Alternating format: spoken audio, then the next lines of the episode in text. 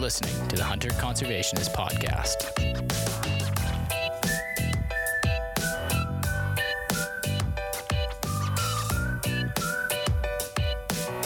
So last time when we spoke on the phone, that was kind of like late November, so whatever you guys were getting ready to kind of do some late season hunts. So how'd that how'd that go? How'd how'd they turn out?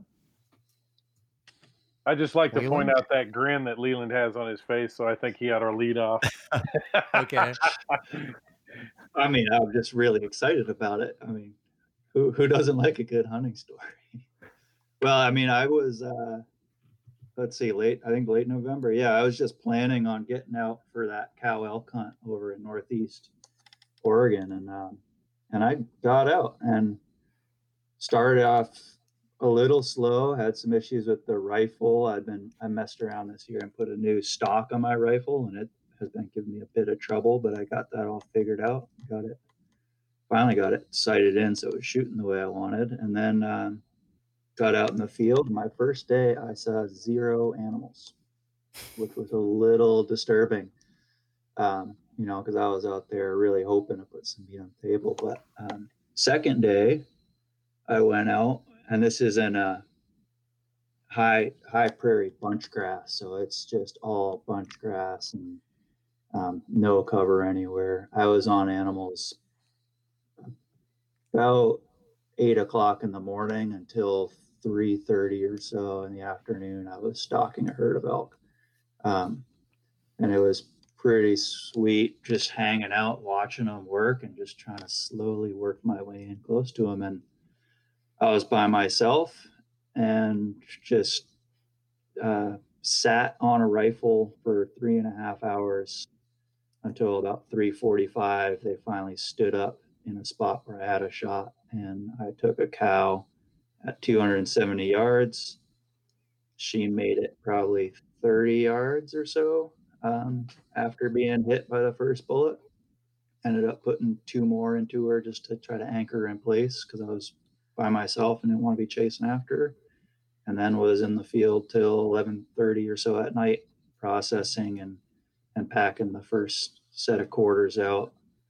Um, I went back the next morning and got the rest with some some other folks who lent me a hand, and it was it was an experience, is what it was. It was a lot of fun, but man, I'll tell you what, I might wait for a couple friends next time because that steep hill I was on whooped me pretty bad. They're uh, even an elk, right? Like it's pretty darn big when you walk up to it laying on the ground. You're kind of yeah by yourself. You're like, what did I just do? Yeah, and with nothing to tie off to, I think was the biggest problem. You know, if there'd been a tree or a shrub or anything, I could have tied her off to to keep her from sliding, but she just kept rolling further and further down that hill every time I I kind of worked on a leg or anything. She just kept sliding. So it was a And did you have to go back up with the loads, or was Uh, or was the well, elk Pat- sliding in the right direction? she was sliding in the right direction, but all my gear was up above me. So I was, you know, get I'd get a quarter off, and then I'd get, you know, there was a small rock outcropping, so I was trying to get the quarters up to that and leave like set them up on that rock outcropping before I finally packed everything down low um, for the overnight. So it's a little bit of back and forth. Awesome. So Yeah, that, that's Yeah. that's a nice feeling to have that much food in your freezer. You probably Yeah, brand new Split it with freezer too. I mean, yeah, Hey, like awesome. Merry, Merry Christmas. Here's an elk, and go get a freezer so you got space. right on, right on. So you kind of said like you know your first day it was kind of like zero animals. Is do, do you find maybe this is something I've talked about before, like with new hunters? It's like I worry about like all like the TV stuff, and it's Mhm. like people's expectations are like what you see these people pack into 22 minutes and then the reality is and it's the same with me it's like you get out there and it's like okay nothing no tracks no nothing next day the next day the next day and it's like you just kind of keep going and and uh yeah it's actually something i'm pretty concerned about like you know especially new hunters um those first time onset hunters and stuff like if that's all you know are the movies, your expectations are like, you know, and you go out there and you're like, of course, then they're like, well, I don't know what I'm doing. I'm doing everything wrong. And I'm like, no, no, that's pretty much the real world. It works, it works that way for me too after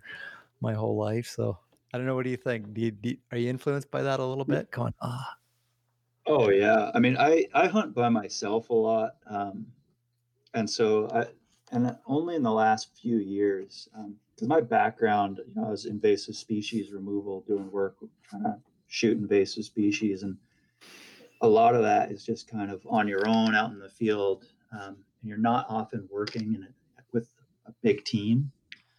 And only in the last couple of years have I really gone out on some hunts with um, kind of a crew and I realized how powerful those other people around you can be and how good it is to surround yourself with a couple of other folks who are just going to stay positive and keep you motivated to keep going um, because it's really easy to get kind of sucked down into that oh i'm doing everything wrong. I'm not you know i'm not finding stuff. I just don't know what i'm doing. I should just stop. I should quit. And even if you're out by yourself for the day just having someone you can come back and kind of go through stuff at night um, and, and kind of troubleshoot a little bit and, and just talk it through helps a, a ton. And just so any new hunter, you know, just thinking about that, it's like, man, it doesn't have to be a lot of people, um, but just finding one other person who, even if you're not hunting together, you know, when you get out of the field, you can give them a call and, and kind of troubleshoot a little bit and stay motivated um, is really important. No, that's cool. That's that's good good advice. Yeah, and uh, yeah, real world usually takes longer than 22 minutes to pull all this stuff together. Yeah. and and and in your case, probably like like six or seven hours in the dark to get it out too. So good on you. yeah, it was a it was, yeah, it was a long time in the dark, and it's you know, I've shot a lot of animals over the years. I mean, I've shot, I've been pretty lucky in my life. I'll I'll say that, but it's a different experience when you're wrestling around a big animal like that, and it's late, and it's dark, and it's in an area where you maybe you don't know it very well, and you got to just kind of take the time to enjoy that experience of being out there by yourself and look up at the stars and stop for a second and say, you know, I don't have to fight this the whole way. I can actually enjoy part of the experience here. I mean, there's a lot of work left to do, but you don't have to get too crazy with it. Now throw into that our situation in the Rocky Mountains of southern British Columbia, and you're you know from that moment the clock's ticking till a grizzly bear shows up, and it and it's just like there's no time to enjoy anything. Let's just get this and get out of here. The last white-tailed deer my wife got in late season, we figured there was uh, six grizzly bears within a two kilometer radius where we're hunting. And when we got up to her down deer, it was right as, you know, like last light. And I was kind of like the rodeo, like the uh, calf roping thing. And it was just like cut, cut, clean, in half, in a pack, on, okay, goodbye, or let's get out of here. So, Yeah, uh, an, another good advocate for having some friends with you when you're out there, right? yeah, yeah, cut, cut your odds down. Like, that Yeah, I was- you're, you're not going to be the first one to be mauled. I was I was hunting in the same area, and he said that um, they they came up where I'd parked my truck a couple days before, and uh, and right where I was in my truck, right around it, he said that there was just grizzly bear tracks everywhere, grizzly bear tracks following my tracks, just all over. Like Yeah, that that's a whole nother another Crazy, level. man. I got that. Uh, I have a friend of mine who works out because the piece of property I was hunting was a nature conservancy property. They allow hunters to help manage those herds. They've got some issues with overgrazing. Um, but he sent me some trail cam footage from, I think, two or three weeks before of the herd of elk just up the hill a ways, you know, maybe within a mile, getting run around by uh, at least one pair of wolves. There's probably more that there was only two on the on the camera.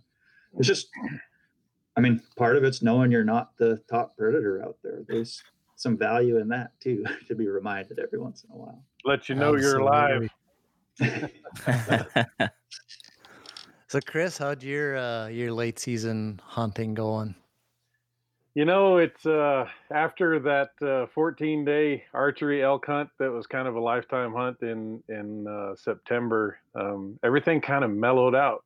Unfortunately, I didn't get to go down south and chase Coues deer um, as I had intended to, but uh, got out a couple of days uh, with with uh, both my daughters and um, actually got a javelina, first javelina I've ever killed with a well ever killed, and I killed Oh, one yeah. with a bow and so yeah and i mean as far as the year stacked up it wasn't bad. Got several days in the field saw bucks every day and uh, killed a bull earlier in the in the fall and uh, got a javelina. And i can't complain. I can't complain but i think it's the same the same um, the same experience you know? You you you know what's in your head you know what you know from your own experiences and from what you've read and what you've seen on the computer on the television and I think Leland hit it hit the nail on the head. Sometimes you have to not sweat, you know, oh, I'm not working, I'm wasting my time, I shouldn't be out here, you know, and I'm not going to see anything, or maybe I should move, or um, sometimes you just got to stop, smell the roses, and and enjoy the fact that you're out there doing it, and and realize that the process you're going through is is informing that which you are and which we all are in our heritage as hunters and build that experience for yourself you know? You don't have to live up to anybody else's experience. And and that was the cool thing about this hunting season for me is with my first archery elk um, killed a lot of elk with rifle but um, to to hunt them in the rut and and experience that man it beat me down and pulled me up by my my coat tails you know and and drug me around a bit it felt like and then in the end to to persevere and and realize that what we learned there and the experiences we had with all those different bulls and waiting for them to finally go into rut um, man I, I added to to my new worldview of what hunting is for me and I think I'm a little more mellow about it than I used to be. So, all the more reason I need to get up there and hunt where there are bears so I can recreate that whole thing with that fear of uh, knowing your place in, in the environment. little little bit of a little bit of an intensity, adrenaline, and all that that kind of stuff. Yeah, yeah. yeah. It's uh, I don't know. It it is kind of cool that they're out there on the landscape, but uh, at sometimes it's it's pretty overwhelming. Oh, I can Um, only it's imagine. Pretty. It's, pretty. It's pretty freaky, and um, you know, even when Curtis was very young and first starting to hunt, like it really bothered me. Um, that I was out there by myself with my young son because like it wasn't with a group of people and Right. that really limited like going to places. I'm just like, no, I can't I can't be in here and have something down and have something like that go sideways. Um, there's there's too much at stake. So it was like it was very conservative, you know, hunting when he was little because of that. So um, Well, and and yeah. even too, it's like you know it's a ticking time bomb. If you spend enough time out there in those places, you're gonna have run-ins with them, and so it's like, when's that gonna happen? yeah. and how many times is that gonna happen? hopefully when I'm grown and I got my old life and it's my old man who's lived a good life and got lots of animals and hey dad that was your time um man hey everybody uh welcome to the podcast it's uh mark hall here your host yeah, and Curtis Hall, the co-host.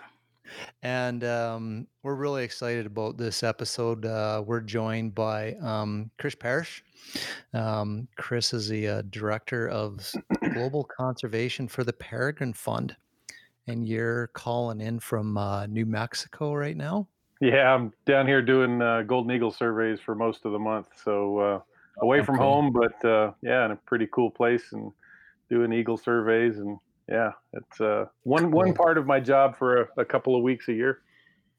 Nice, nice to get away. And uh, also joined by uh, Leland Brown. Uh, Leland's uh, non-lead hunting education coordinator at the Oregon Zoo Yep. Yeah. in Oregon. am. In Oregon, in Portland, Oregon. Yeah. So, but I travel all over the state working with the hunting community and just sharing information. And I gotta, you know, I say this all the time to folks. I never thought I'd work for a zoo. I mean, my background's field biology and, like I said, invasive species removal and kind of shooting animals to get them off the landscape where they're causing damage. And now I work for a zoo. It's like, how did that happen? Still a little confused by it, but oh, I get to hang out and talk hunting and bullets and have conversations like this pretty consistently. So I'm, I'm not really complaining. No, that's pretty cool. I mean, it's right a on, great, yeah. You know, you're probably going to come into contact, I would assume, with, you know, people from different aspects of society that you really have a good chance to have some very interesting conversations with. So, Yeah, the zoo's an interesting little microcosm, right? I mean, you get people, everyone goes to a zoo, right? You get people who hunt, you get people who really dislike hunting, and then you've got, you know, the majority who kind of are somewhat ambivalent about hunting and often are just looking for a little bit more information. And it's nice to be in that position a lot of time and, and share a little bit of my experience with people um, so they can be a little bit more informed moving forward. I bet. So the the zoo is like, we received this uh, shipment of this 370 um, Roosevelt elk um, that'll go into the paddock. You know, hopefully breed with the cows. And does anybody know where Leland is? Put let's put security on him for yeah, for a yeah, you gotta keep an eye on me. Uh, they don't have elk at the at the Portland Oregon Zoo anymore. Uh, they got rid of them before I showed up, unfortunately. But, Oh, okay. Okay. sneaky like that. cool. Now, you guys um, are co-founders of the North American Non-Lead Partnership. Yep. Is that true? That Otherwise, is. I got the wrong. No, you got the show if you're not. it. you got the right ones. we got the right ones. Good. Um, so, why did you form this partnership? What? What? Tell us the story. How did you get here? What was the driving motivation? Chris. kick it off, Lee. Lee? All right. Uh, Uh, either way, okay. Um, I came into this as uh, well. I, I guess I think it's important to have a, a little bit of background, uh, just so people know who we are. You know, I work for the Peregrine Fund, a conservation organization. Leland works for the Oregon Zoo, so automatically people have their predisposed ideas about what that means. You know, and we're coming at this from conservation. Well, we I, I think I speak for both of us, and and surely for myself. I, I became a biologist, a wildlife biologist, because of my interest and my passion for hunting and fishing. And um, I began working for Arizona Game and Fish in uh, the uh, mid 90s and would work on anything I could get my hands on after I realized that the only one big game biologist per region, uh, of which we have six in Arizona, um, those are pretty coveted jobs. So my my dreams were dashed that I was going to be the big game biologist for the Flagstaff region, which was the mo- one of the most coveted regions and I began working on on other programs. And ultimately, it didn't matter what species I worked with. I just uh, was just happy as hell to be uh, employed uh, working with wildlife. That put me in the uh, California condor reintroduction program in northern Arizona in the Grand Canyon region, and um, that was of interest to me because I'd grown up with them. I, I grew up um, west of Bakersfield in California. I know there's also more preconceived notions now flowing through people's heads, but but if they know about Bakersfield, they'll know that that's a little little bit different than the quintessential California. Um, but I, I saw the condors as a kid there, and I I was introduced to wildlife management in probably not the best of ways because it was I knew about the endangered species and I knew about condors and other species that were endangered and it was kind of a bad taste in the mouth of the locals there and as I began to study wildlife management in college and then realized that you can make a career of it I thought well hell yeah I'm going to I'm going to do that and then I'm smack dab in the middle of condor preservation in the Grand Canyon state nor, um, in uh, northern Arizona we began seeing lead exposure um, in the birds that, that we were monitoring. And it wasn't until uh, the mid 2000s that I began to see where what role I would be able to play here as a conservation biologist and as a diehard hunter. And when we started seeing the lead exposure and asking questions and doing studies, um, about you know rates of fragmentation in standard deer hunting rifle ammunition and shooting deer and x-raying them and things like that we were doing those things to answer questions of where in the hell is this lead coming from and um, then fast track forward to I wasn't the only one doing this and doing this type of work. Leland was doing it in California. Um, a couple of other of our co-founders were doing the same thing, and we kept saying, "How are we going to get this information out to a broader audience?" How, you know, this doesn't the the fact that we found what we found in condors isn't the significance here. The significance is through our intensive studies of an endangered species, where we monitor each individual of a population and therefore can tell you about you know whether it was exposed this year or not or what it died of if it died that allowed us an, an indicator if you will of what was happening in the landscape with the relationship between hunting as as a hunter first as a biologist understanding the potential for lead exposure and then how we spread that message to a greater audience. So we had developed some programs locally and the same thing was going on in california but we really had always fantasized about how do we take this to a broader audience because what we found is indicative of the relationship between hunting and scavengers wherever hunting and scavengers exist so that kind of led to the impetus for why why we formed the North American Non-Lead Partnership. It's not just about a condor or an eagle or it's about the relationship we as hunters have with the ecosystem and and hopefully practicing that tradition of conservation and bringing that ethic and maintaining that as we're so proud of so many of our forefathers that that did the same. So that kind of um, I was all over the place there. But uh, Leland, rein me in, man. Bring bring it home. I don't know. That's a lot to gather up there, Parish. I know. Yeah. It's been a long day. I've been staring at a at a hillside in the spotting scope all day. yeah probably probably thinking all those thoughts all day too. It's hard. I saw some oryx today, so that was cool. But another story. Yeah, I mean, really, what it comes down to is, uh, for me, I was working for a nonprofit doing invasive species removal, and they told me, if you want to do this feral pig removal project, you're doing outreach around non-lead ammunition um, as part of that project. I said, okay, that's fine. I want to shoot pigs show me the science, show me what's going on. If I agree with it, I'll work on it. And I started reading the science that was available and said, Holy crap, how didn't I know about this? Because I'm a biologist. I'm a biologist that gets paid to know about ammunition and shoot things and remove them from the landscape. And I had no idea. Um, so pretty quickly went from there to okay, well, how do I how do we share this information in a way that actually helps our fellow hunters um, as Chris said, understand more about the relationship between hunting and the surrounding ecosystem and our impacts both on the individual species that we're targeting, but also the unintended consequences that come from the potential choice of ammunition or choice of material that we're using in our ammunition.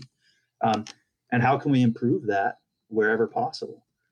So I did that in California for several years, which people are on be oh, a couple guys from California, but I'm originally from New Hampshire. This is the live free or die state, right? You know, I I have basically spent most of my life going with that. Like, don't tell me what to do, show me what I can do, and I'll see if I want to do it. Um, and that's kind of how I operate all the programs that I run as well. I'll show you what you can do. It's up to you if you want to do it or not, but you have to understand all the consequences that come along with all of these different choices. And I left California for a couple of years and was working in Hawaii because I um, wasn't shooting feral pigs much anymore in California and wanted to shoot more stuff. Went to Hawaii, worked out there for some time doing, you know, uh, native ecosystem conservation, same thing, feral pigs, goats, things like that. But I was out there and still was thinking about non-lead ammunition. Managed to get our whole program there, kind of switched over that we were running, um, get all, using all non-lead. Tested a bunch of ammo doing that, and then this job in Oregon came up, and it was a new position, a new area that we hadn't really done the work before. And I'd saw, seen kind of how people had tried to do it in California and how it had happened. And I'd seen what Chris had been doing in Arizona and how successful that had been, and kind of the, the need for that continued type of effort, working in partnership with our community rather than against them. Um, and that's why I decided to apply for this position in Oregon when I started here, we kind of revamped again. Like Chris was saying, we knew for a long time that we need to get this across the whole landscape because it isn't just one species. It isn't just one place. It's it's really just spread across the entire landscape where there's hunting and there's scavengers you have these interactions happening and so that was really the impetus for the partnership is now we have kind of a bit more of a spread. How do we actually formalize this a bit more? We'd always been doing this together you know we've been talking to each other figuring out the best ways to communicate try to share these ideas. Um, but now we just were looking for the the way to really bring other people on board and show them how we've been doing it and how we can bring other people in. And that's really what the partnership's about is is how do we combine everyone's efforts and everyone's concepts and ideas around conservation and hunting and how to maintain sustainability in hunting and sustain hunting itself yeah. into the future is a, as critical as any of the rest of it for us. Um, and that's what the partnership's about. It's maintaining all of those pieces together and then making sure as we move forward hunting remains kind of as the respected leader in conservation as a community that it has been in the past bring that forward into the future. Yeah that's cool. Yeah great stories great stories you know stuff that you know people it probably resonates with people the condor story. I think you know it's um doesn't matter what you know generation you're from i think you know people know that story and that, that's a cool that's a cool starting point. Now like now the partnership is like it's a formal thing like i mean it's like there's like an entity like you've got a you've got a presence um and you're you, like you're building out you've got you know some partners coming on board you've got some some organizations helping you know kind of in the background with you know financial support to do things for your outreach programs and stuff and and uh kind kind of you know kind of. sort um, kind of sort of okay we're working um, on it yeah no okay so it's it's growing and it's resonating with various groups across the United States. As we talked a little bit in Canada, not a whole lot of traction here. Um, so how how how do you feel about that where you are right now like with with people that are coming on board are you are you seeing your vision like are, are, are you really thinking like yes we're starting to touch continent wide on on this it's it's getting traction? Do you feel you're there? I don't think we're there, but we're getting there. Okay. Um, yeah. You know, this is going to be a, a long term discussion. It's going to be a long term conversation within the community. But we're seeing a shift in kind of the philosophy. It's getting away from a discussion about non lead ammo is anti hunting, which for a long time kind of was how people would respond mostly due to what happened in California and the approach that some other groups took there and tried to kind of ram things down the throat to a certain extent. Um, but this discussion about kind of best practices and you know conservation and ammunition performance is is quite a bit different than that, uh, and people are really interested in hearing that. They're curious about it and we're seeing that reflected in the folks that are starting to join the partnership. Um, i mean we've got what 32 different organizations have joined the partnership since we launched in 2018 and i'd say almost all of those are hunting organizations. That's our focus because this is a hunter issue it's hunters making choices about their ammunition that's who we're trying to talk to um, and that's who we're asking to join the partnership to have it be a hunter led effort. Um, and that's a, a really big shift to see these groups saying, okay, let's have this conversation instead of saying, we don't even want to talk about this um, because it puts us at risk. Uh, and I think that's really important because it, in my personal opinion, I think what this does is actually protect the future of hunting in, in a fantastic way. Because as long as we have good ammunition that performs well and kills the animals we intend to kill quickly and efficiently and humanely, um, then we can continue to hunt. Um, however, if we lose um, kind of the other side of that, where we're having an accidental impact, and you know, we try to be really clear about this: is none of this is happening because we intend it to happen. We're not planning on leaving, you know, some fragments behind in the gut pile that other species eat it's an incidental effect of the materials that we're choosing and how they all perform. Uh, but yeah, or for a big part, it's like that's what was available. Yeah, absolutely. You know, it's absolutely. Uh, that's just kind of what what we could get to. Um, that's what manufacturers yeah. knew. It's kind of historic. we all knew. Yeah, we. Yeah. It's what um, we all knew. We we did what we did because it's what we've done. you know, it's kind of it's kind of the same thing. And, and until someone tells you about a new product, and the best way for new products to enter into someone's using them is you know advertisement and marketing and you know when when we first started publishing the results of some of our scientific uh, inquiries which weren't terribly scientific by the way. I mean we asked how many fragments could there possibly be in a gut pile? Well we went out and shot 34 deer in the first study and quantified how many fragments there are from each different type of bullet, from you know 243 up to some of the Magnum rounds in in uh, white-tailed deer that we shot within 200 yards, and then we X-rayed them, and it blew our minds. And we thought, holy crap! Look at the the snowstorm effect is what it's called when it, you're talking about humans in wartime.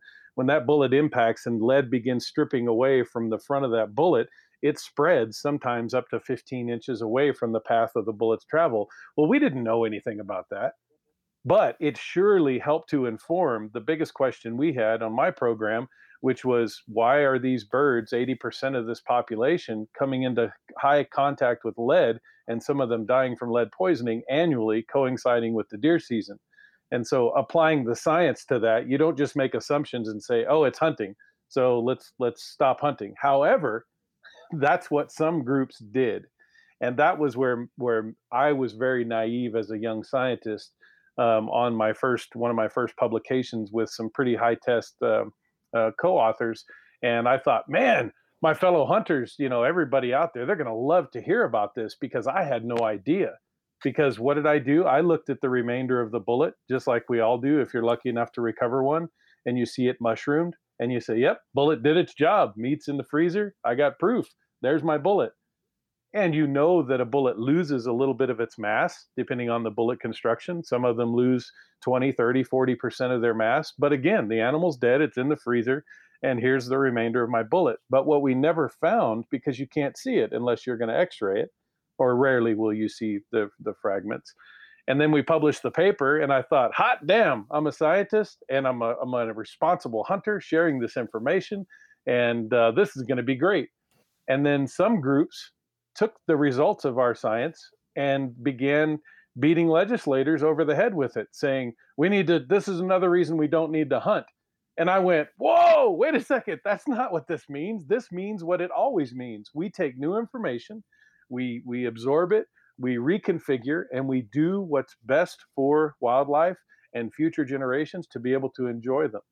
And so that was how naive I was. I didn't realize the politics of it all. And so um, Leland mentioned California, and of course, there have been multiple bans over the years, and now there's a statewide ban on the use of lead ammunition for the taking of wildlife. And um, you can imagine how the rest of the hunting community responded because there was no for for for all intensive purposes, there there was really not a lot of lead in to sharing the understanding that we had come to with some of these studies, like how we quantify rates of fragmentation. And Leland and I and others who work have worked at this all these years, we we've developed ways to demonstrate fragmentation at shooting demos and in con, conser, conservation conversations with individual hunters. And so we've learned the ropes of how to communicate what we've found so that we're providing information so hunters can make more informed decisions. And it wasn't always the easy way. It wasn't just, hey, hey, here's the gospel, read it and make your change. We know that's not how change happens. You know, it's like trying to get a, a Chevy guy to drive a Ford. You know, that's not an easy process because you know what you know because it's what you've always done. So I think trying to share that information, there's a real art to it. And and using science and conveying it and having resulting changes in behavior to ameliorate the problems you identify with your science, that is conservation. And we have a long, long, deep history of conservation in hunting. I mean, look at the all the acts that have been passed, and and look at how populations have been recovered. It's by using science, the the the products of scientific inquiry, and then adapting how we manage ourselves.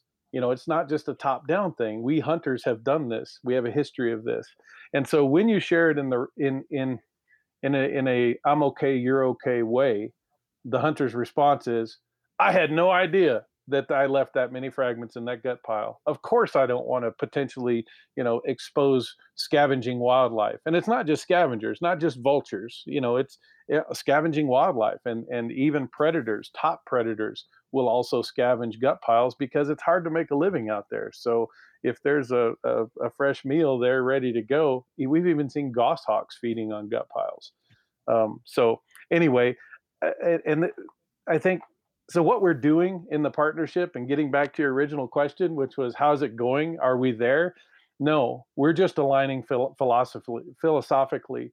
We're saying hey we have some information that is of interest to us not just because of the science and because it uh, has the potential to poison some scavenging wildlife but it really has the potential to arm if you will groups that are against hunting and that's of paramount importance when we go forward in how we respond as hunters to this new information. Because if we just say we don't care, then the rest of the non-hunting public um, that doesn't sit very well, right? We we want to make sure that they know, even though we harvest some of these animals to eat, and yes, we kill them, we damn sure care about their viability into the future. We want to see them available and thriving populations into the future and that's hard for some people to to to come to grips with. And so i think coming at it from a, um, a conservation side of it is easier some ways with most non-hunting communities or birding communities. I can go talk about condors and lead with a non-hunting community and they're like oh simple let's just get rid of the lead. Um, but it, it's uh, it's not quite that easy you know?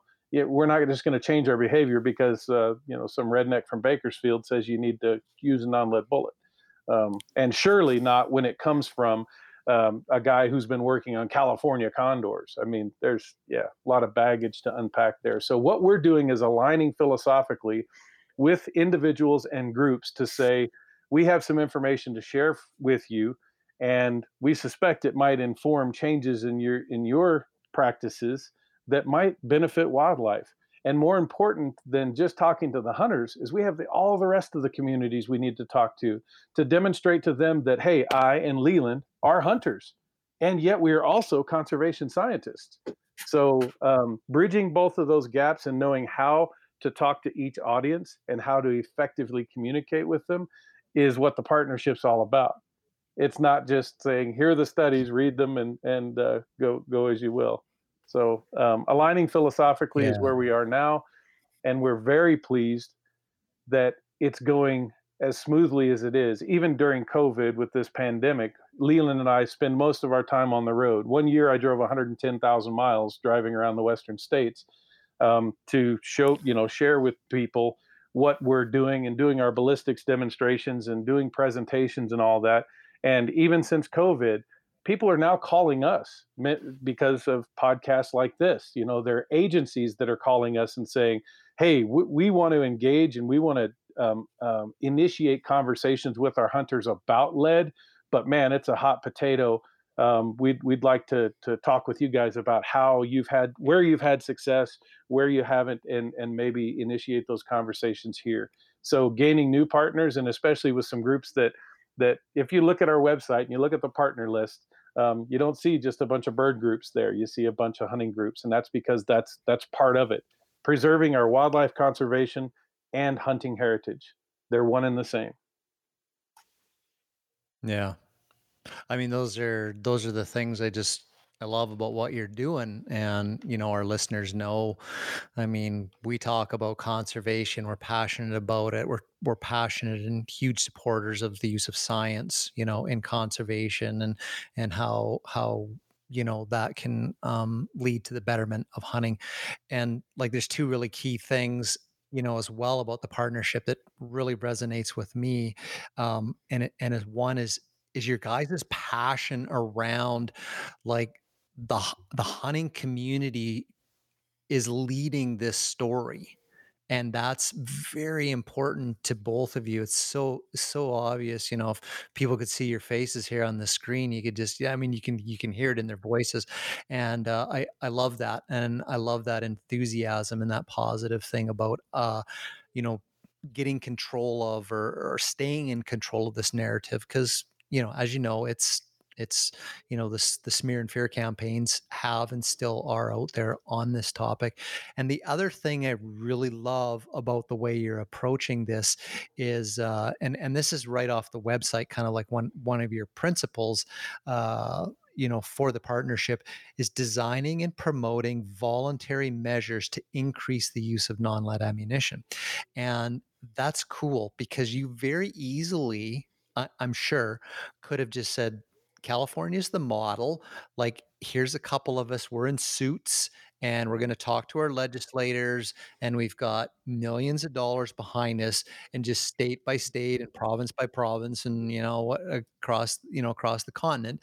You just get it legislated 10 years bang you're done. You guys are you know you done your job. And it's not you're really blending this hunter-led narrative. It has to be people on the ground wanting to move this forward with voluntary measures and uh, and and I like that like cuz then you know you get the ownership you get the buy-in where man to go and and I've got my hackles raised up a little bit in some discussions about you know gets thrown out there right away like well let's just go to the lawmakers with this and I'm just like hang on a second here time out. One that's not the way to get the buy-in to the with a hunting community that sets up for ad adversarial conversations with the non-hunting public and i'm also like you know what? I've got a list this long with everybody else of things that our policymakers should be working on for the betterment of wildlife especially habitat related stuff um, than to take this on which is something we can actually take care of ourselves. So um, man, those things are just they're cool about what what you're doing. And yeah, I congratulate you on on taking that that uh, ownership, voluntary, and it's literally like almost a person to person type movement. Yeah, I mean, it starts like that, but the reality is, I mean, who do who do we as hunters listen to, right? I mean, we we listen to each other. Um, that's just kind of the way it is. We we read in our magazines about innovations in hunting and conservation and technology. And we talk to each other around the campfire. And that's how you know the behavior around hunting changes. That's how that's how decisions get made. Um, and it'd be like you say it'd be real easy for and there's lots of people who fall into this trap right? That they say oh well we'll just ban it. And like chris was saying that's one of the things we really focus on is is talking to those non-hunting members of the public who have a say in in wildlife management. I mean, there's no denying that you know the public has a say in how wildlife is managed, but we want to demonstrate to them that hunters are not the enemy here. That hunters are the ones who can solve this issue, that can make sure that hunting can continue, but also make sure that we're providing these very valuable food sources for wildlife to use. Um, and it is really important for you know those eagles and you know those vultures and those other scavengers coming in and feeding on those at that time of year to set them up um, during you know periods when they're probably starting migrations and, and figuring out how to get from northern Canada down into you know where it's a little easier to winter in in the U.S. Um, and all these different things and and hunters are, are really the only ones who can solve that. And we can go into all the, the reasons why a ban can only be so effective. And, you know, a, a big part of it is just people own ammunition, right? I mean, yeah, you can ban everything you want, but I, I bet you guys have at least a couple of boxes of ammo in the closet somewhere. And I don't, you know, the rules in um, you know, the laws in Canada are different than the U.S. At the U.S., it's uh, there's can be some serious stockpiles. You know, I talk to a lot of folks who just say, "I've got enough to last me the rest of my life. I don't need to go buy ammo." Um, so you're not changing any behavior if you do that, right? I mean, you're not changing the benefit to wildlife. People like to say, "Oh, well, we passed the law, we've solved it." Hmm. No, you didn't. you passed a law. Didn't solve anything until you actually get people to look at it and say, hey, this behavior actually benefits me and the wildlife and my community in a way that that creates a better future for all of us. Uh, and that's what we're all about. We're not about you know forcing someone into. We're about creating a better future um, for hunting and for conservation and for the wildlife that benefits from it. Yeah, and I mean that whole legislative route, the responsibility, you know, once the law is passed, gets passed on to our law enforcement agencies. Like, okay, here's another thing, you know, when you stop and check the hunter, you know, like hunting license, loaded am, like now you got to, you know, determine, you know, what ammunition they have and stuff. And, and luck going, oh figuring that God. out. Yeah, yeah in, in, you can't even you can't even tell half the time, so it doesn't really matter. Like, but there's the, whole there's a host of reasons why it just yeah, the success just relies on law enforcement. Where what you guys are doing it's just like, no, this is like like ourselves. We're gonna we're gonna make make this change happen and do it through education and science. And um, yeah, that's just that's just super cool. Uh, let's let's so let's launch into um, the impacts to wildlife. I think people are going to be really interested in that converse, uh, you know, that conservation side of, of like what's happening out there. Cause, you know, I'm sure you've heard this. Um, okay. I've been hunting my whole life. I'm 54 years old and I've never seen anything out there that's like sick and dying and like, you know, flopping around on the ground and, you know, all, all this kind of, kind of stuff to say, oh, this animal's poisoned or toxic or, you know, or something like that. So you know, one, okay, maybe it's, you know, it's not happening. Uh, it's not happening um, very often, or maybe the odd species, you know, like the golden eagle or something like that. But what, what is um, that you know of? Um, you know, you, you kind of mentioned a few species. What, what guilds of the wildlife world is this hitting that we know of? Leland, you probably have the um, the I'm remembering a slide from one of your last presentations on the eagles and the percentages of eagles that that die, and then um, it it narrows it. You'll you'll remember it better than I. Yeah, yeah. So if you look at um, in the U.S., every eagle that is gathered up that's died is sent to the U.S. Center for Wildlife Health um, or Wildlife Health Center, and they get processed and kind of get a cause of mortality assigned to them. And they did a big research project looking at, um, it was close to 30 years of mortalities um, across bald and golden eagles um, and established four leading causes of death for bald eagles and golden eagles. Top four for both are the same. They're in different places in their priority um, for them. For bald eagles, top the leading cause of death is poisoning. Um, for golden eagles, the fourth leading cause of death is poisoning, and this is all poisoning combined. So it's um, you know rodenticides, and, yeah, okay. rat poison, and lead poison, of course, is a part of that. Um, of those, fifty percent, over fifty percent of all poisoning mortality was caused from lead exposure.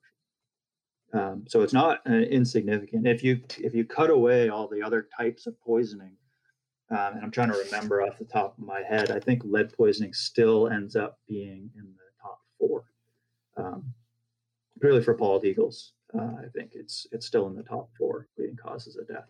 And this went through um, the waterfowl requirement for non-toxic shot as well. So it spanned that whole time period. Um, and it didn't the proportion of mortality so the number of eagles dying of each type didn't change after the requirement for non-toxic shot, um, which is something we probably ought to address because people talk about non-toxic a lot. Um, non-toxic actually has a, a definition, a legal definition. It's a testing protocol that defines something as a non-toxic shot. They feed animals a shot over certain periods of time. If it doesn't cause mortality, it's defined as non-toxic. You notice we don't call our partnership the non-toxic partnership or the non-lead partnership because there's no such thing in the world as non-toxic. Water is toxic at a certain level. Um, so we're we try to be really careful about this and say, look, what we're talking about is a defined source of mortality associated with lead exposure. And that's just mortality, right? That's not even just exposure. There's a recent study that came out of Montana that found that over 90% of golden eagles that were sampled showed high levels of lead exposure. And proportion of those, I think it was close to 20 or 30%, were in kind of what we would consider a um, you know kind of a lethal exposure range where they're actually um, at levels where they can be sick or die. Um, now, this is wildlife sampling, remember, so we're not we don't have we don't track every single animal. Um, often they're they're captured, a sample is taken, and then they're released. So we may not know what the end result of that individual is but the proportions give us an, an idea of what type of exposure we're seeing across those entire populations. And it's it's a little bit shocking that it's that high during those times of year. That study was particularly looking at kind of winter birds, um, animals that are traveling through that area in the late fall, early winter, kind of through that migration period. When when people so, say, sorry, thought you were finished. No, yeah, no, I'm just saying. I mean, it, it that's just a very, very quick. I mean, there's hundreds of studies looking at lead exposure, and a lot of it's in waterfowl, and then it expands across a whole suite of different um, categories of species, and they have documented lead exposure in everything from songbirds and raptors and waterfowl and upland birds and mammals and lizards and you know mammals as well but a lot of the stuff we look at is in birds. So one one way I answer that question that you posed initially, why you know I've 154 years old and I've hunted my whole life and I've never seen this this these sick birds out there, and and why then are some species affected and why some are not? Um, I I will defer to everyone's experience with wounded or sickened wildlife, or yourself for that matter. When you're sick and you don't feel good, you're, you're not standing out on the road uh, asking for help. You know, wildlife that live in the wild, when they show that they are vulnerable and their fitness is a little less than the one next to them, they're the one that's going to be predated. So when an animal gets sick, they go hole up somewhere and hope to survive whatever the ailment is that they have without being predated. And and um, you know they're surely not going to be the ones that are uh, that are achieving the highest status to go and breed or to even survive. So the reason you don't see it is because they're sick, and when critters are sick, they go hide. Um, when you start monitoring individuals with radio telemetry and numbered tags so that if they do die, then they can be reported. That's how you begin finding out about quantifying how many individuals are affected. And then you get into this debate about individuals versus populations.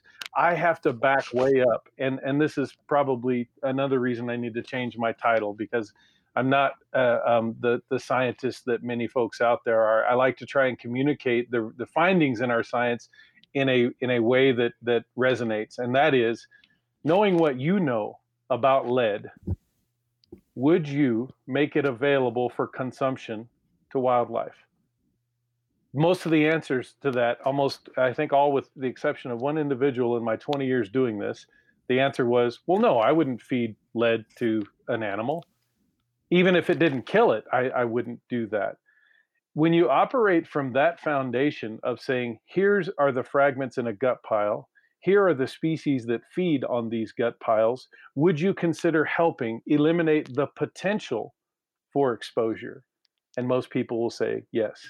And that the testimony there is is not just our own personal experience. We have a program in northern arizona and southern utah whereby hunters are engaged by the state wildlife agencies, Arizona Game and Fish and Utah Division Natural Resources, and they are asking hunters to participate in measures either using non lead ammunition or removing the remains of shot animals from the field. And with the deer hunters on the Kaibab Plateau in northern Arizona, and you, I bet you've never heard this statistic or any of your listeners 87% annual participation for over a decade from the deer hunters that have been asked to participate and use non lead ammunition or haul the gut piles out of the field. Well, that small subset of hunters that we have engaged with this technique is, has proven very efficient in getting and maintaining voluntary participation. So I think it demonstrates that ethic we were talking about earlier that if hunters are informed and if you ask for them, you know, the call of duty to help wildlife, they will respond in kind. So that gives us the the uh, the confidence that we can do this on a on a on a grander scale. Um, and nice. Yeah, I'll I'll just leave it at that because I'll keep rambling otherwise. now, for for so, I get I, I guess a few things here. We'll just stay we'll stay stay on on birds. Um, in my experience in my in our part of the world uh, if i were to do a study i would probably say a substantial portion of carcasses and and you know gut piles and stuff that are left behind from big game hunting um, are cleaned up by crows and ravens uh, probably mostly crows. Um, man it's you know when there's something dead in our part of the world because um, there's like crows and you go into these areas and it's crows. Now are do they have a different as as a species do they have a different sensitivity because they're more scavengers than you know like a, uh, um, the birds of prey? Because i mean crows are one of those things that you know anything that's out there they're you know they've probably tried to eat it in you know in somebody's lifetime there but are they as susceptible? Because they're probably you know at least in our part of the world doing a lot of the lot of the scavenging. Yeah it's yeah. raven where we are. Yeah. Okay. But but same thing.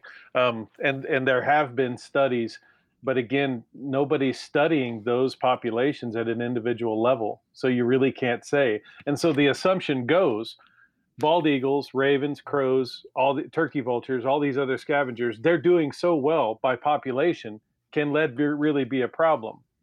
Well, you could you could make the argument that you know um, look at humans.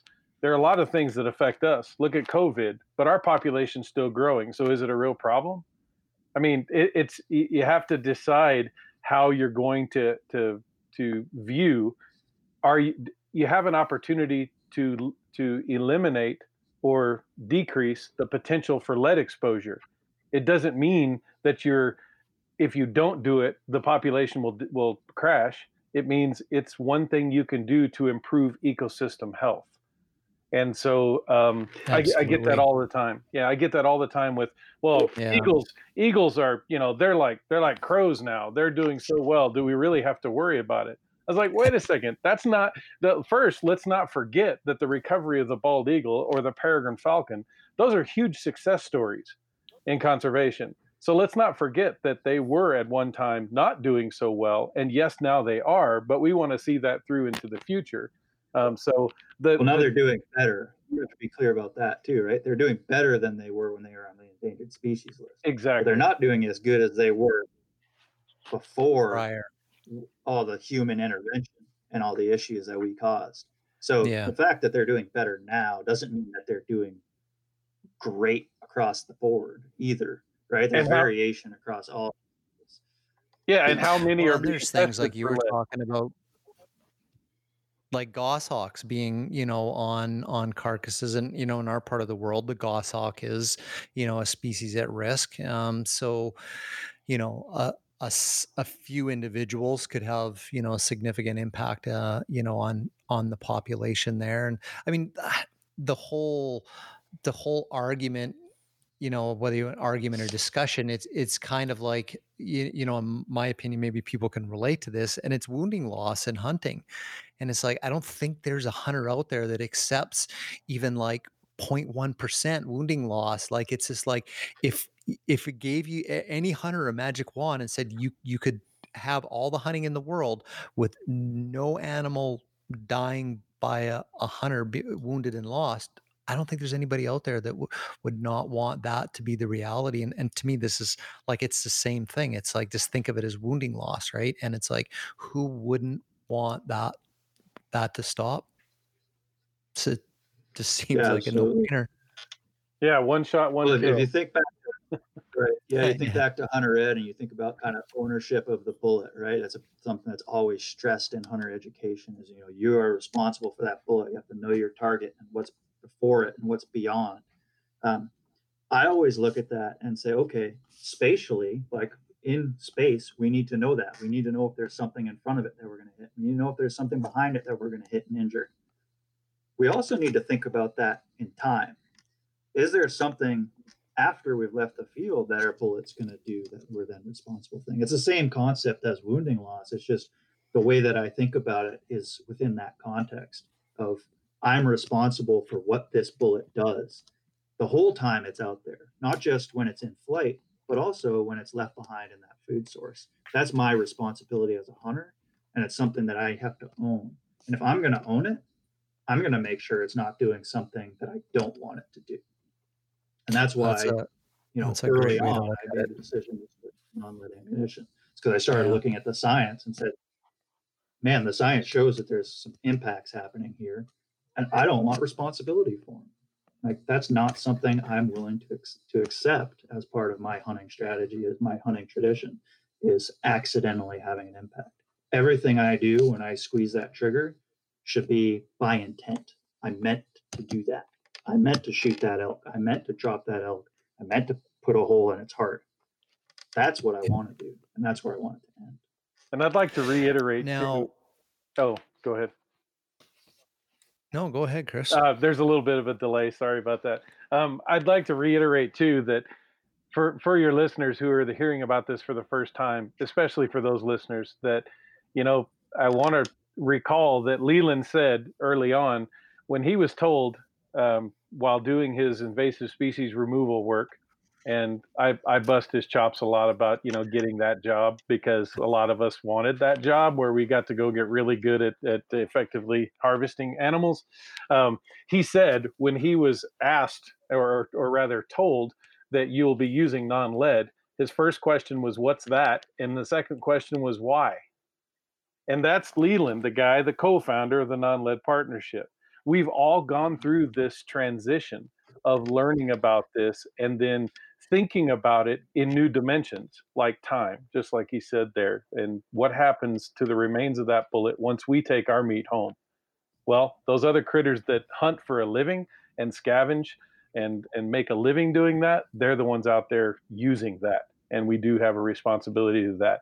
But i guarantee you a good good proportion of hunters had never thought about that before and if they're allowed the time and yeah. space to to comprehend and and in take that in they usually say yeah i'm going to switch however that too takes time because it's just like saying you know you you watch a, a fitness video uh, on you know we're gonna the hunting challenge we're gonna all get in shape together for next year's hunting season. You get really excited about that when you yeah i'm gonna do that. I'm gonna eat better. I'm gonna and and philosophically and you're you're lined out and you're gonna do that. But then do you do it? Yeah maybe a little bit. So this thing takes time, and that's what some of the greatest critics of our approach being being that we're pushing for a voluntary incentive-based outreach and education program. Some of our greatest critics say we don't have time. This needs to happen tomorrow. Well, that's like saying I'm going to lose 100 pounds tomorrow. It doesn't work that way. You have to take it step by step and be respectful. I mean, you can do it, but you won't like how how it ends. No, up. no. Yeah. yeah. Now, just you know, there was something I, else that I thought of. Sorry. No, just kind of on the topic just, of just birds. I was uh, reading reading this in an article today, and, and just sort of on birds. I, I, mean, this is this is fishing. It's a little a, a little different, but it was about it was a study from New England on loons and it had to do with lead lead fishing weights and like that's kind of a whole whole different conversation but still related right? Just just a different you know group of group of us you know different diff, same bunch of us just different season different different gear but it um it said uh i'm just tr- tr- that nearly half the adult loons found sick or dead during the breeding season in New England were diagnosed uh, with confirmed or suspected lead poisoning from the ingested of lead fishing weights. And um, so, yeah, I mean, it's it's a different thing um, there, but I mean, they're literally, you know, like like eating it, and um, yeah, it's yeah, the whole lead fishing weight. We'll leave that for another podcast, but it's it's uh, yeah, just I just thought that was an interesting one that just kind of is a little bit different than uh, than the scavengers, but still happening.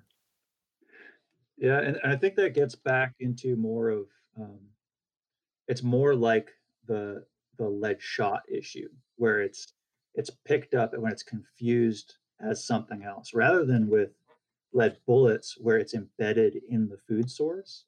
Um, with lead shot and lead fishing weights it seems to get confused as another important piece of the ecosystem like with lead shot often it's confused as grit by by the species and they pick that up and try to make use of it as if it's pebbles or something like that. Um, same my understanding with loons is that you know with the lead fishing weights it's shiny enough they they grab it thinking maybe it's a small bait fish or something along those lines. Um, but it's not in the food source itself it's confused as a valuable piece of the ecosystem that is used. Um, bloody so heavy bait fish yeah nice heavy one. I mean a lot of calories there right? Nice fat uh, but the other the other piece is we were talking about the populations and the, and there's a, a great article that was published earlier this year in or well earlier last year i guess now um, in boone and crockett called uh, wicked issues. And it was um, it really goes it talks a little bit about the discussion around non-lead ammunition and talks about the discussion around what we can and can't say as far as population level impacts with some interviews with some pretty talented scientists. And I think that if, if people are curious about kind of what we're talking about with population level impacts, what we can and can't say as far as that goes, that article is worth a read. Um, and you can find it on their on their website in the Boone and Crockett website. We'll put it in the we'll put it in the show notes. Huh. That's that's uh yeah, I'll dig that one up, but for sure we'll we'll put that in in the show notes. Now, I was just I was reading an article. I think it might have been in a publication called the Mountain Journal. Uh, it's fairly recent, uh, and the author was talking about, and this is kind of an interesting one about uh, prairie dog shooting. And uh, so here in here in British Columbia, uh, like in southeastern BC where we live, um, Columbia ground squirrels. Uh, that is what we have. Um, you're not allowed to like shoot them on public land anymore because they're the primary species for a subspecies of the American badger that live here in the Rocky Mountain region that's uh, endangered. So they can, you, you can still sh- shoot them um, you know, on private land. Obviously, people aren't eating them; it's a sport thing.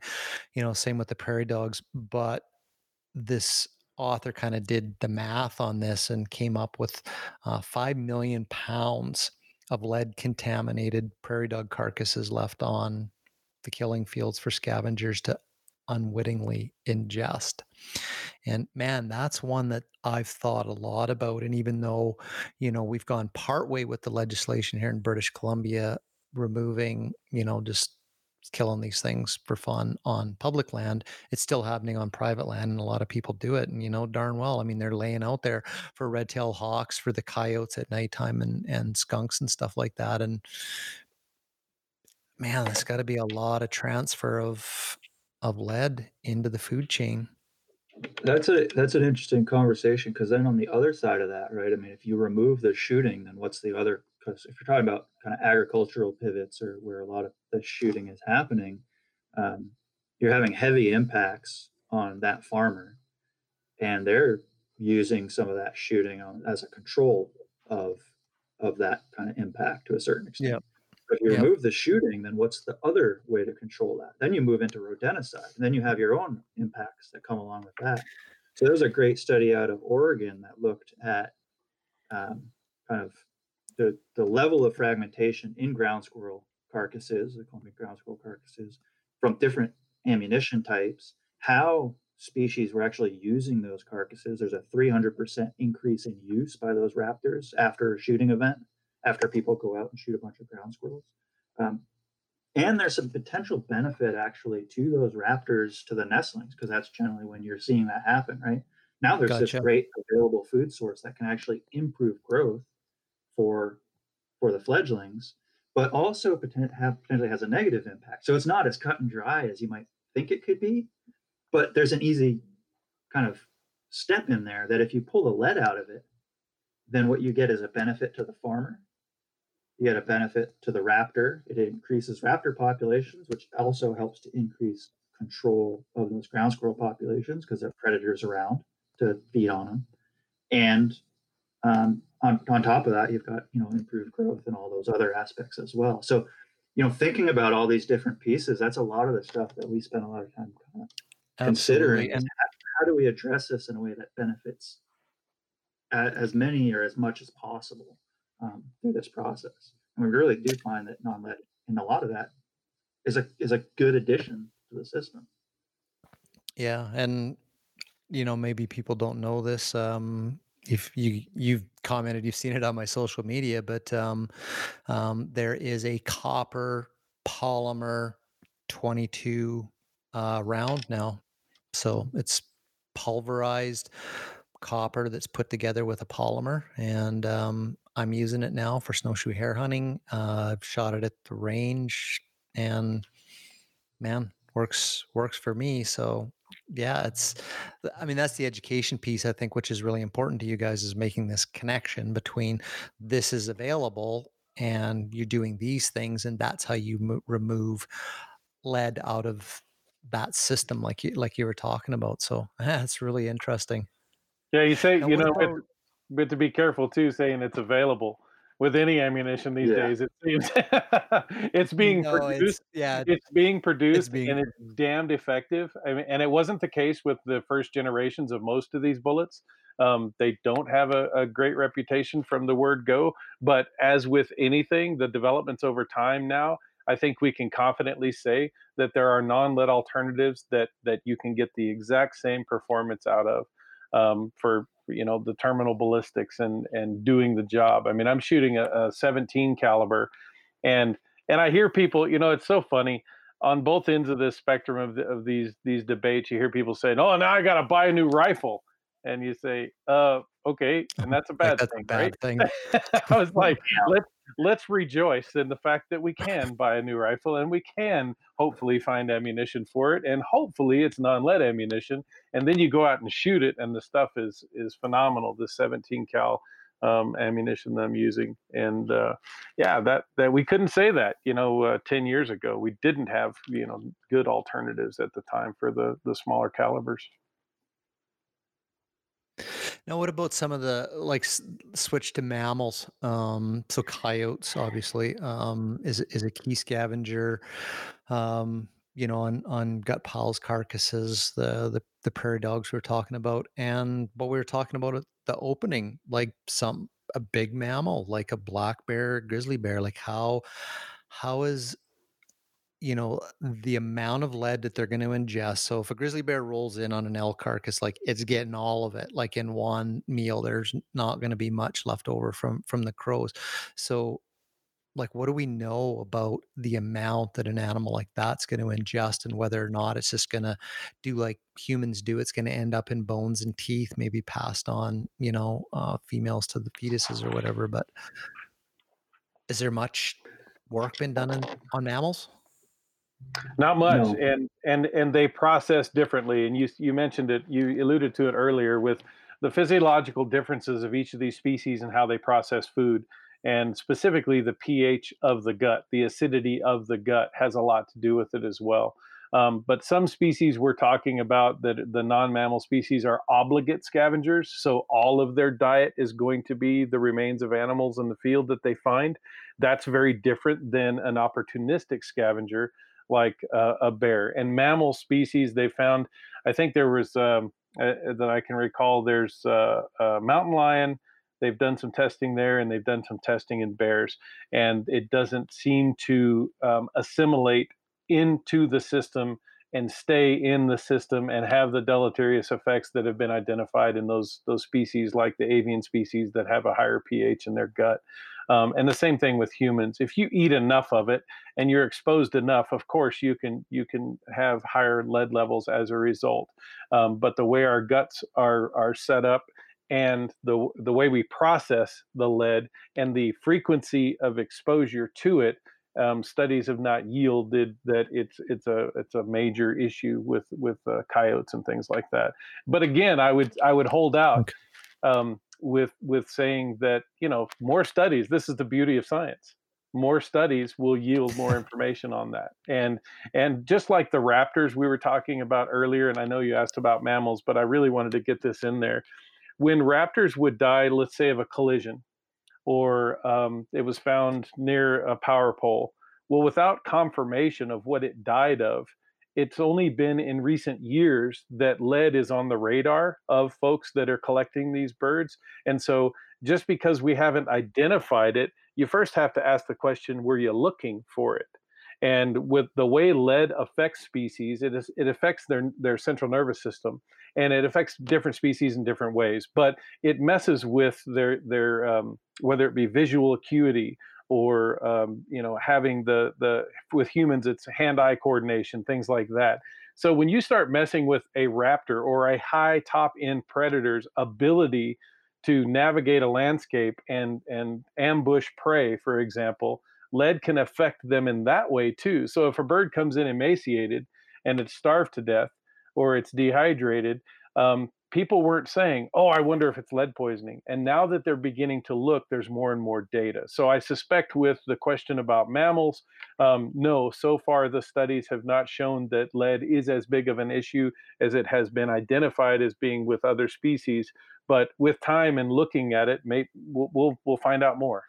Um, but to speculate on it, I think is is dangerous, and and that leads into you know speculations or assumptions of what it means for humans. And and I know that was one part you wanted to talk about, and we have some very strong feelings in, in that regard. So uh, uh, of how how to navigate that because we're not doctors, we're not MDs. Yeah. You know that's Yeah. not our our mo. But what we can say is we we can and have quantified the percentages of say packaged meat and things like that and how many how many of those packaged uh, packages of meat do contain lead but all we're saying is here's the presence of it and the potential for exposure we're not saying what people should go do with that just providing that information No, no, no, Just one of the thinking about unique mammals real quick. Um, Oh, yeah, so if go we ahead. think about if we think about birds, there's there's a couple of things that Chris talked about just from the biology, you know, the physiology of the birds, but there's also the kind of the feeding strategy that you have to think about. Like a bird can fly across the canyon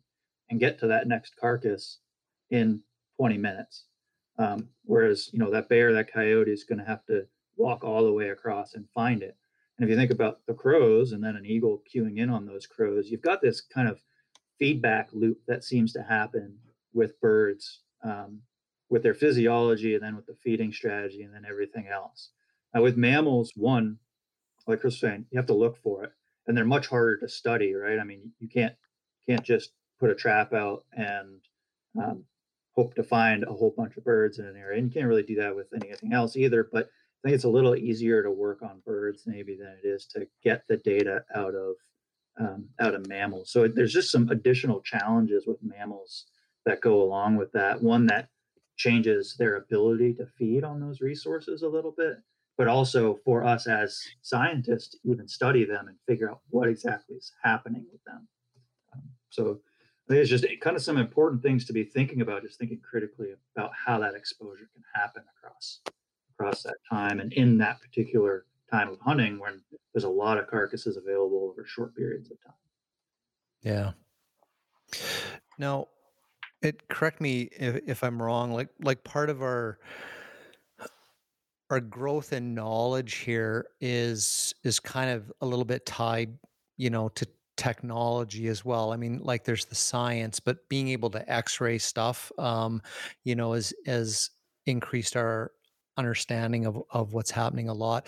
And and is this right? Am I getting this right? Like part of the issue with the lead um, is is we're getting down to like molecular and such tiny tiny particles like you'd never even if you were eating it yourself you'd actually never know like it's it's it's that fine. And so you know and this has been part of like my journey here is when we're talking like i mean like what's left behind? It's like it's the gut pile right and the hide.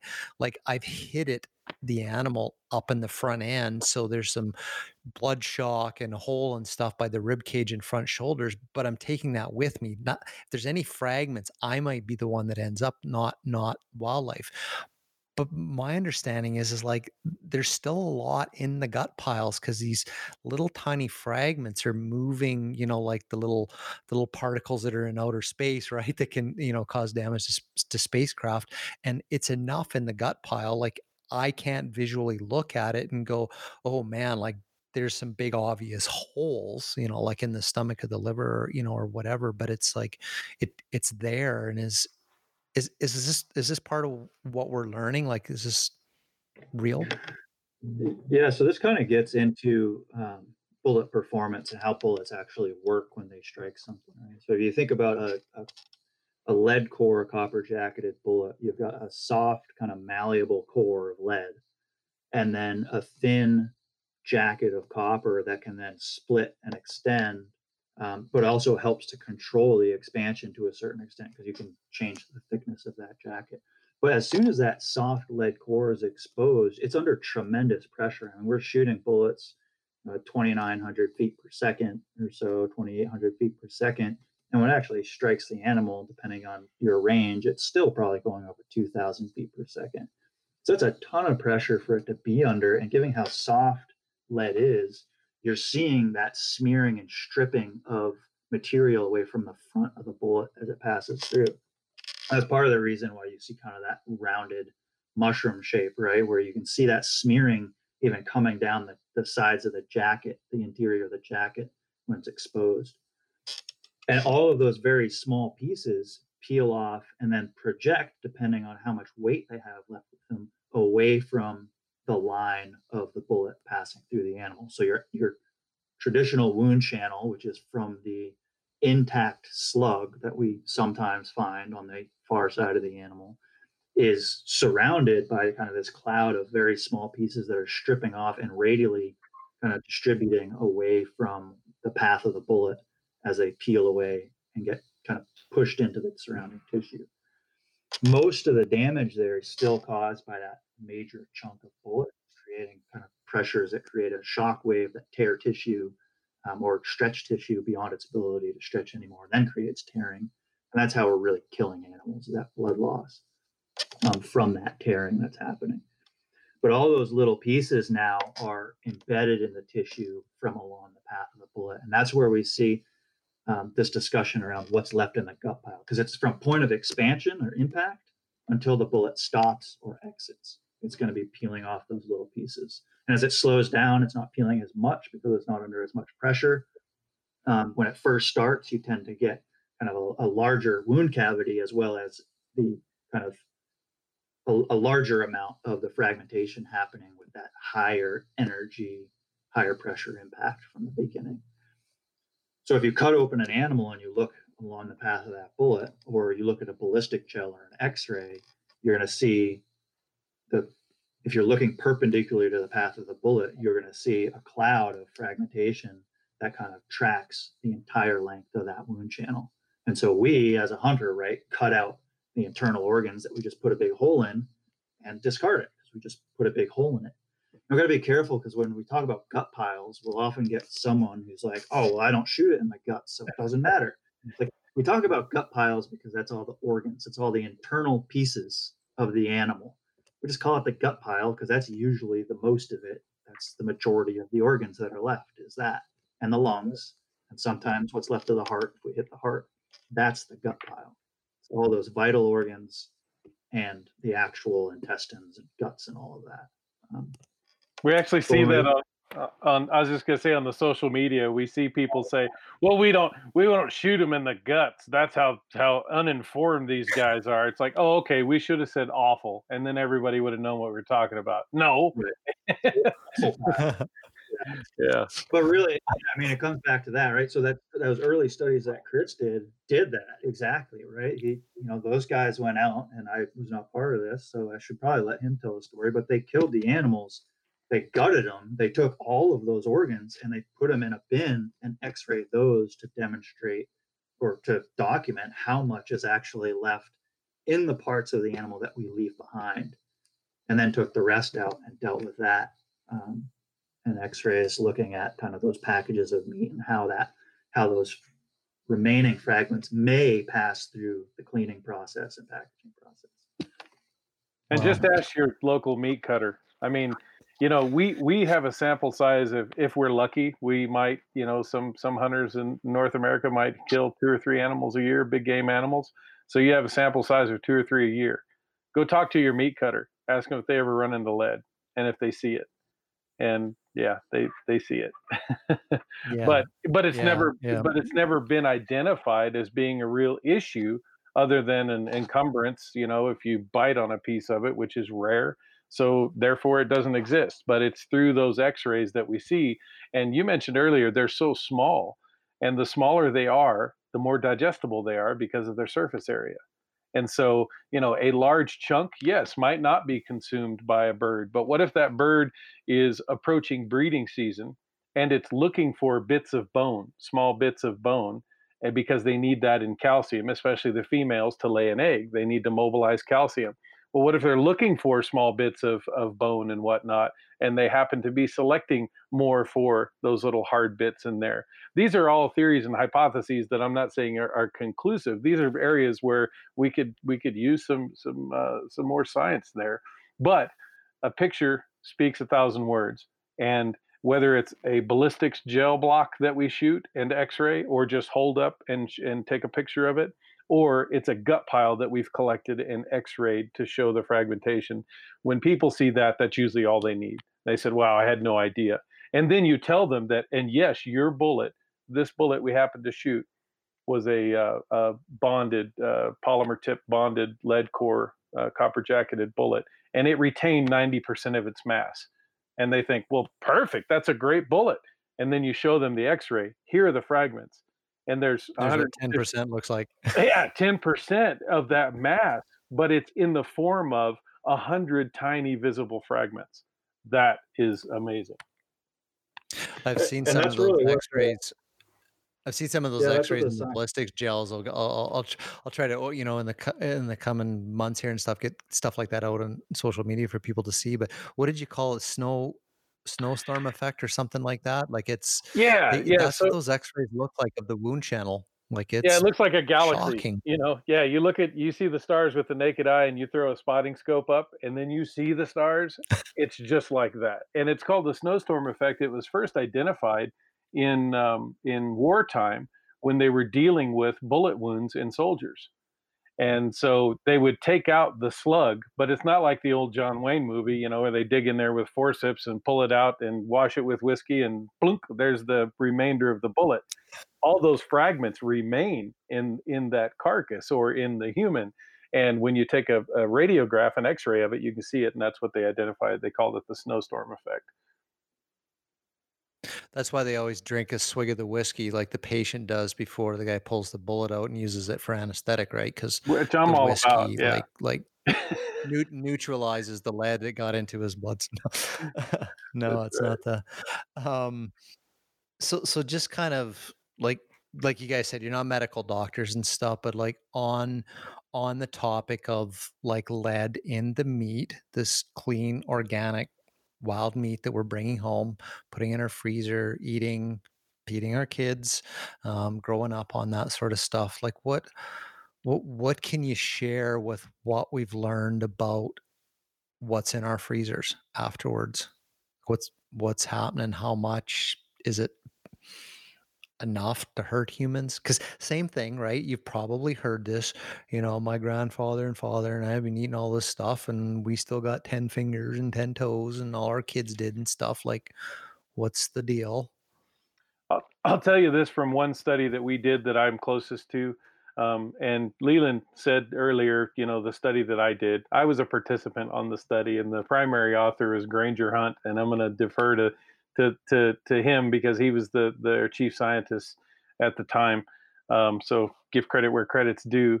But in the other study that we did, we did quantify the rates of fragmentation all the way down to the packaged meat, and we found 32% of the burger from 30 different deer processed at 30 different processors to make sure that we didn't have a skewed data set because one processor included more bloodshot meat in the burger. We did 30 deer, 30 different processors, and 32% of the burger had metallic evidence of lead and of course there was probably some copper in there but we did we did identify some of those fragments as being lead. Um, 32% of the burger had lead. After that there were as just with any um, any scientific endeavor you know somebody's going to say well is that repeatable? And others said well that's because they did something to skew it and we're going to do our own study and i think the next study found 27% and then another study found 17%. So there are papers out there that have quantified and can demonstrate the probability of lead in the meat that we take home and consume.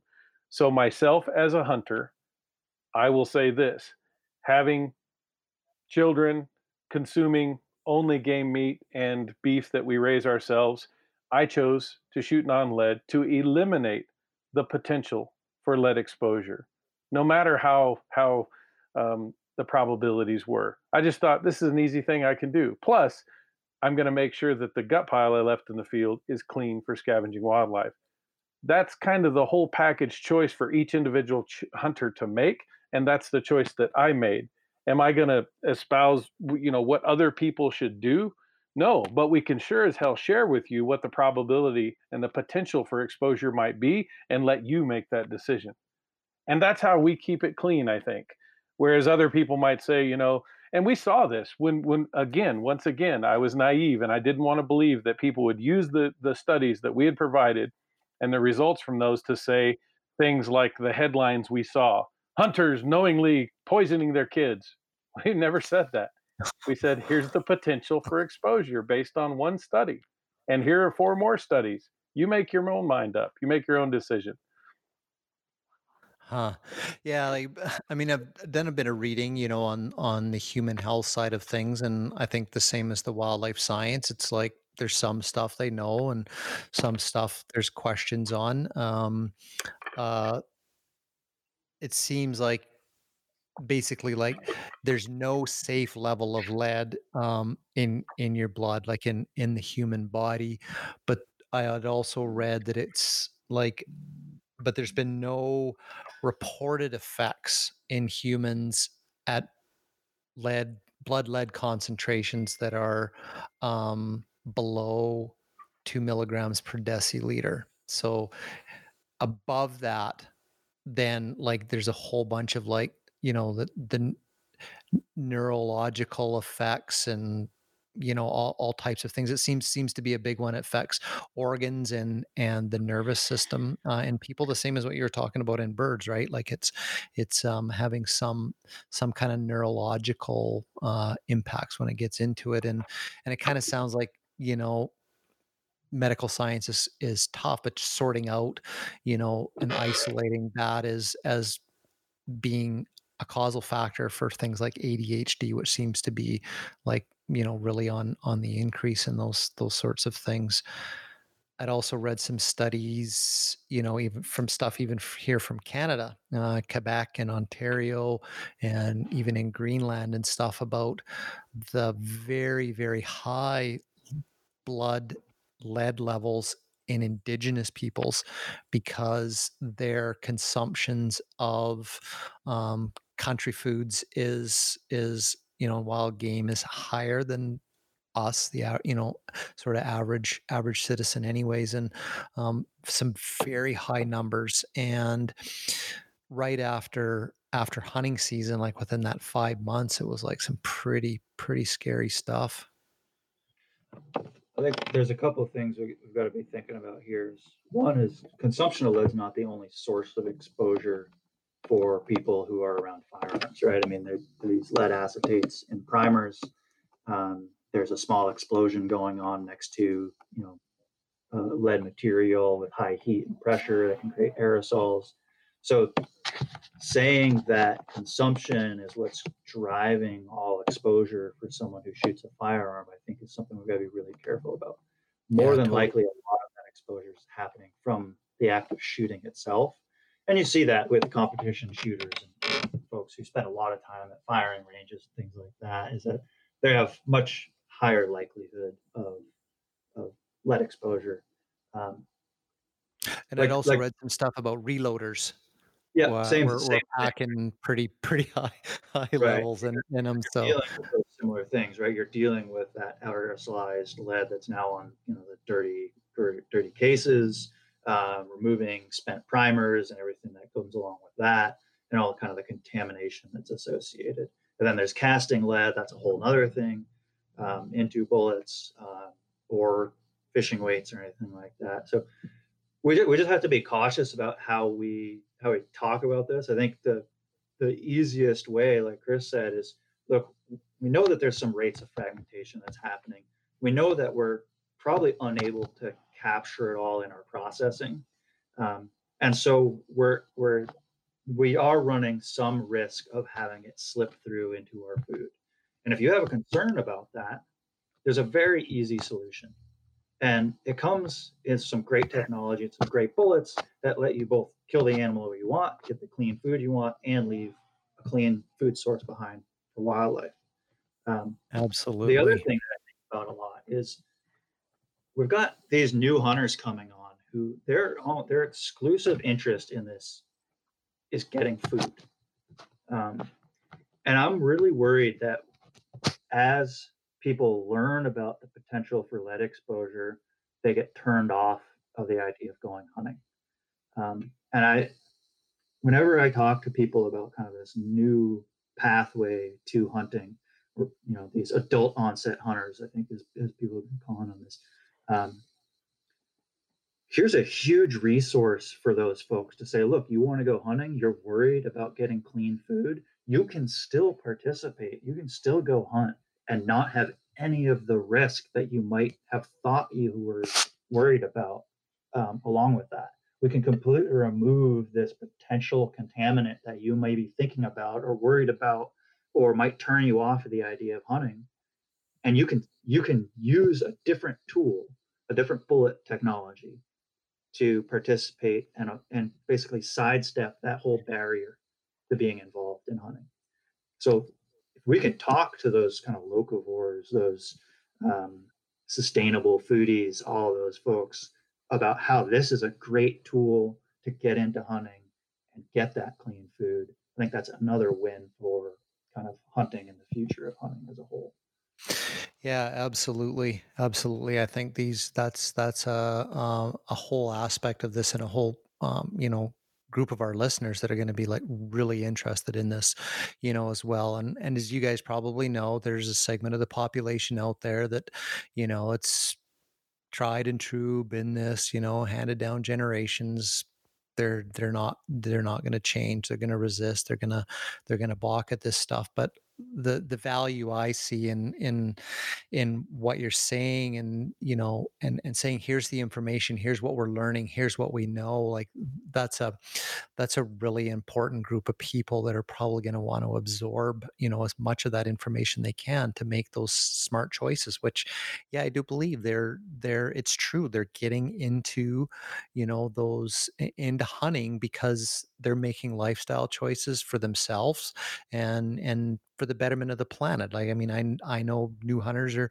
they're interested in it because you know they've been educated about the impacts of you know the industrial farming and you know and all, all that kind of stuff. So this is another little piece that i think um, it, these people are going to want to learn you know more about which you know hopefully we'll be able to to help them with that in in the future. And and i think one of the last pieces kind of on the human health thing which i think is very important for listeners is from the way i understand it medical studies that have been done on you know um uh, lead in in our uh, in human blood, like in in us, uh, is kind of has been done on adults. And the segment that it's been missing out there is, is children in in understanding th- their bodies dealing with because kids are hunting um, they're eating meat or we're bringing it home and giving it to them so so a, from what I understand, like some of the medical information about different levels and stuff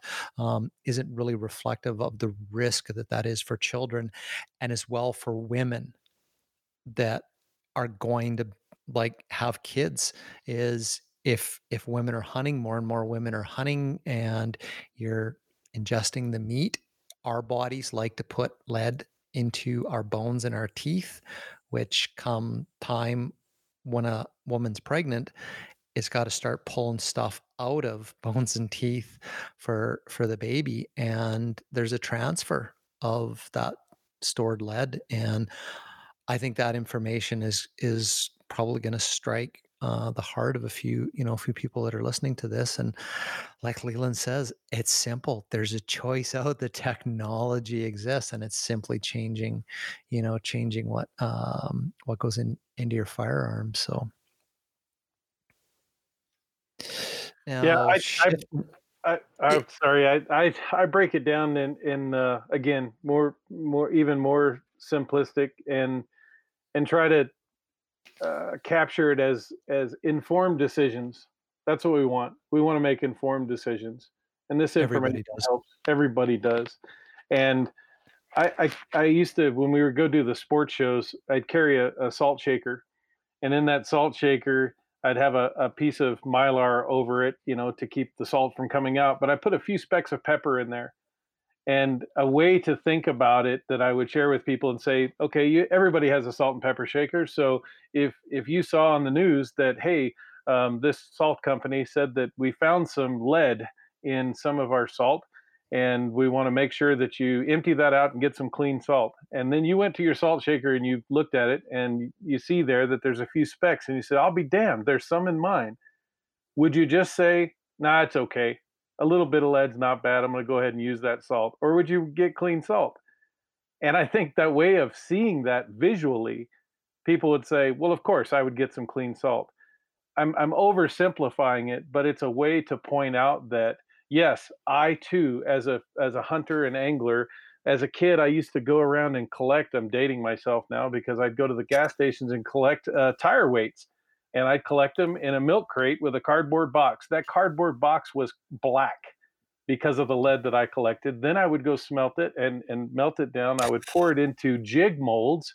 So I'm I'm now atomizing it with a, a, a cooker and in this little shop with no ventilation and then we would pour the jig molds and then i'd put them on a belt sander and my hands would be black and then i'd paint them and after i painted them i'd put them in the oven and my mother hated it because she could smell that paint in the in the house the uh, fume up the it's whole probably house. lead paint too yeah probably I just one question for you. What's it's all starting to make sense now, isn't it? It is. yeah.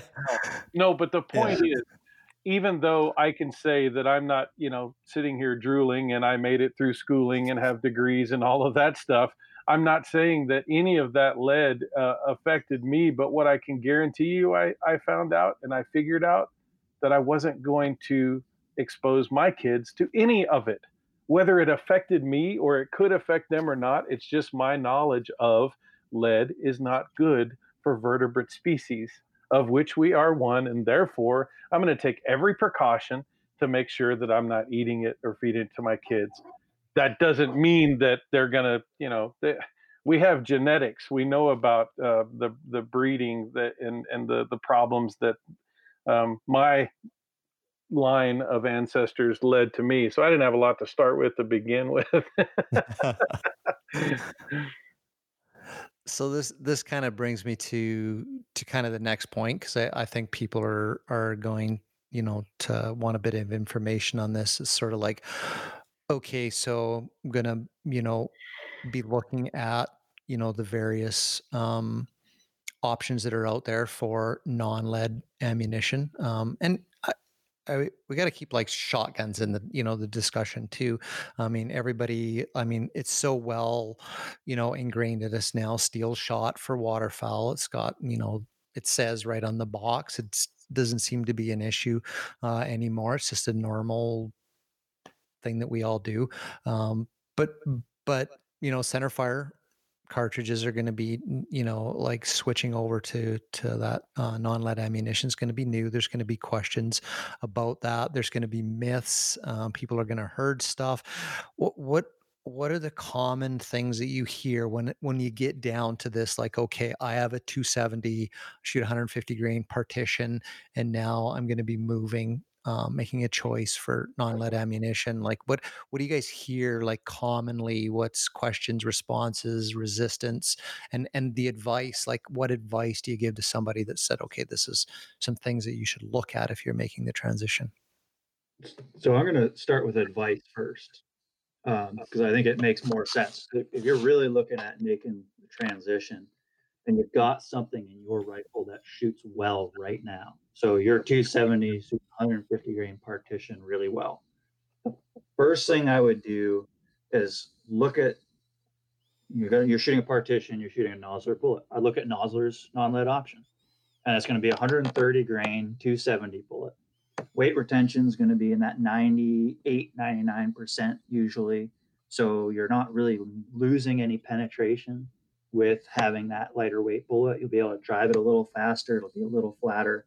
Um, the length will be a little longer um, for the same weight bullet because density differences between the materials. So moving to that lighter weight bullet actually helps it stabilize in the twist rates, makes it more accurate potentially. And all of this is dependent on your firearm the type of ammunition, the powder they use, the seating depth, all of these variables. So imagine you've got something, you try the same manufacturer and a lighter weight non-lead bullet. It doesn't work. That doesn't mean that non-lead bullets don't work. What it means is that that bullet in your firearm doesn't match up quite right. So same as if you just bought a new rifle and you were testing to figure out which type of ammunition shot the best you would try something different. So you you switch over to one of the other non-lead options. And ge- as a general rule, we say to go a step or two down in bullet weight because of those density differences to get the stabilization kind of. If you imagine the bullet as a football, the twist rates, how fast you spin it, you have to match up how fast you spin it with the length of the bullet. In a rifle, you can't change how fast you spin it, but you can change the length of the football to match up to that spin. And that's what we're doing when we're choosing bullet weights. It's just that for a long time, the only material's been lead. So we had some consistency.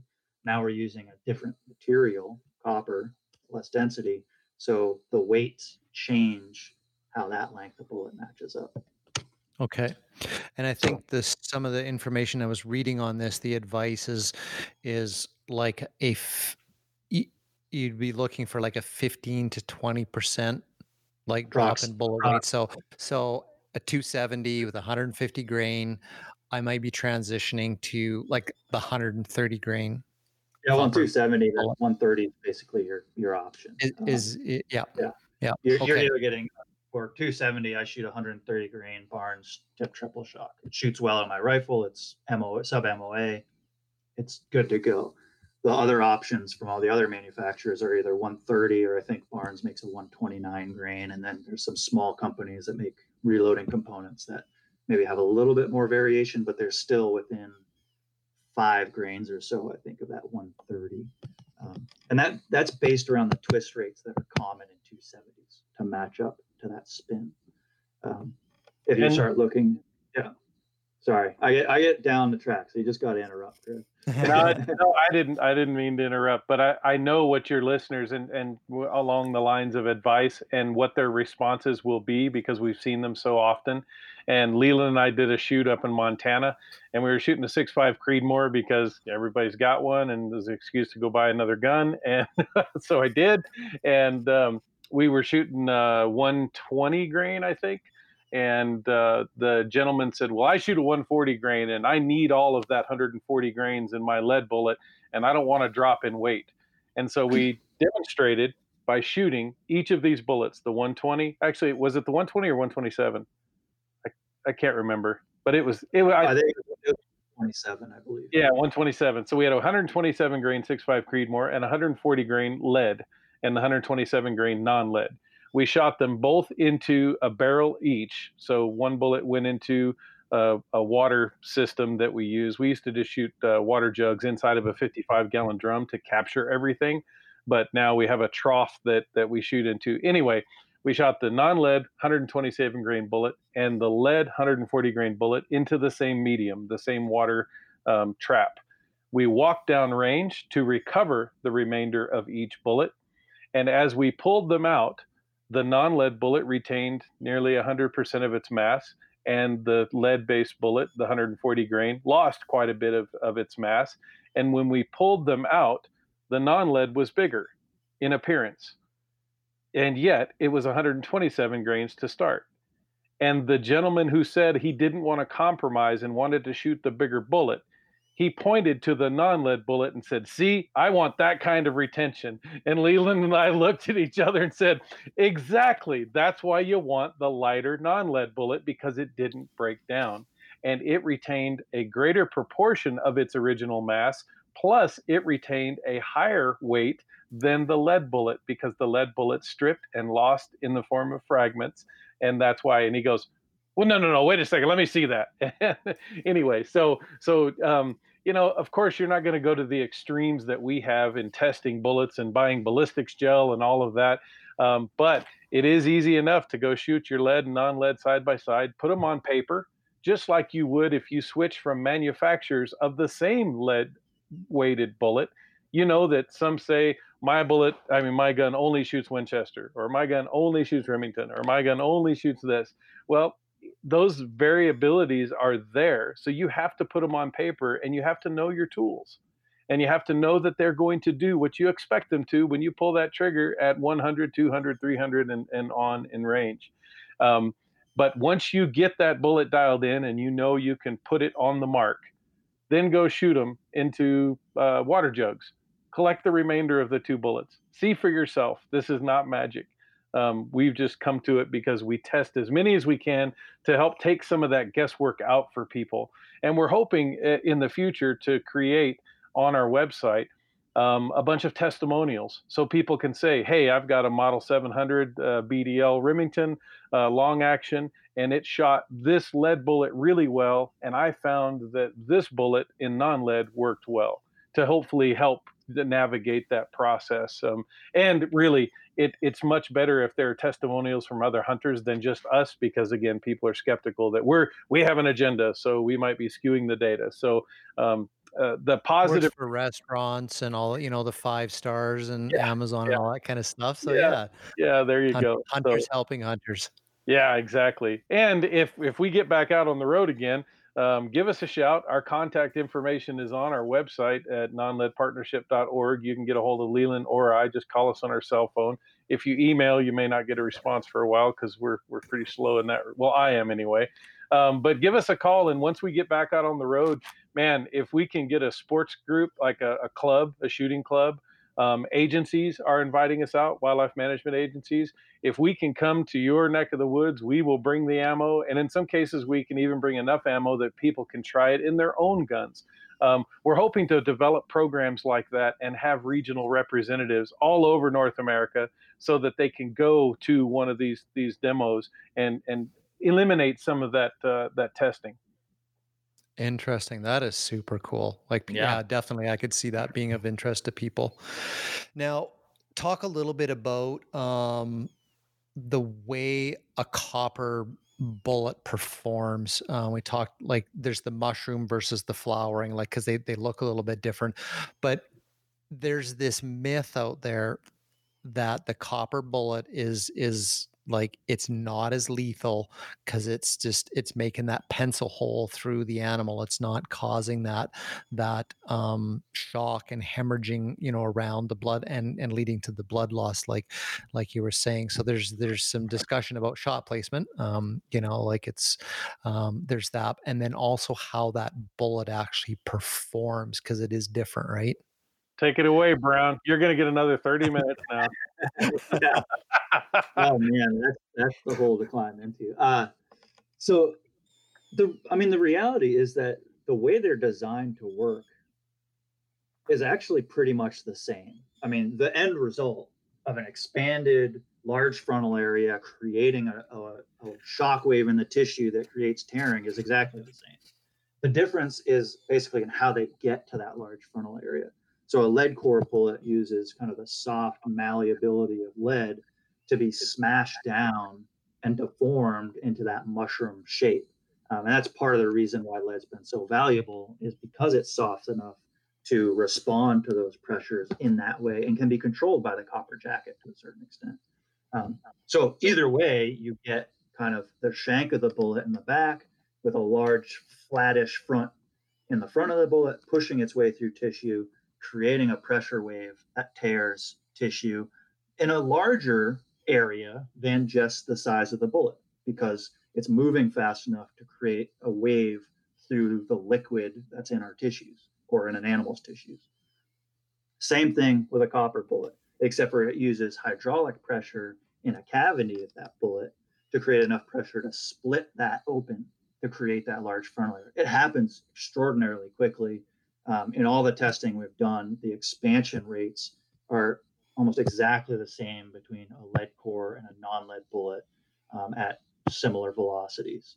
And there's been some good testing out of Europe that's actually looked at expansion across different velocities that equate to different ranges and seen very similar um, damage coming out of that, both in ballistic media um, and also in animals in field testing. Um, but either way, what they're doing is they're creating a flat front area that increases the damage because it forces tissue to the side. Now, the one of the arguments people will have is, oh, well, I want my bullet to expend all its energy and stop inside the animal. And that means it's going to do as much damage as possible. But if you actually look at wound channels and how those wound channels are created, that kind of stops to make sense a little bit because as a bullet slows down, it's not creating as much of a pressure wave. So if you're losing weight from the front of the bullet and it's tearing away the edges of that large frontal area, and as it and, and by doing all of those things it slows down is actually creating a slightly smaller width to the wound channel because no it no longer has the velocity to create that pressure wave so when people say oh well a non-lead bullet holds its weight and it holds its momentum and punches right through and exits and it's wasting energy because it exits I don't really be- believe that that's true because if you look at the width of the wound channels, particularly at the tail end, you see that that velocity that's maintained by maintaining the mass of the bullet, the weight of the bullet, and the momentum, which creates that pressure wave deep in, actually results in a slightly wider wound channel deeper in the animal. And that's just not my just my observations. It's actually borne out in some of the research that's available. One of the things I have to be really careful about, though, is that there isn't much research about hunting ammunition and terminal performance. Um, we've kind of gone off of manufacturers' development, technology, and just kind of what, as the public, we've been willing to accept.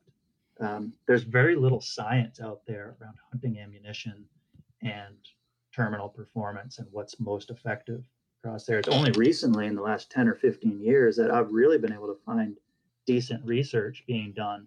And a lot of that's based around non lead ammunition because people have these questions Does it actually work as well? Um, and all the evidence I've seen so far is that yes, it absolutely does.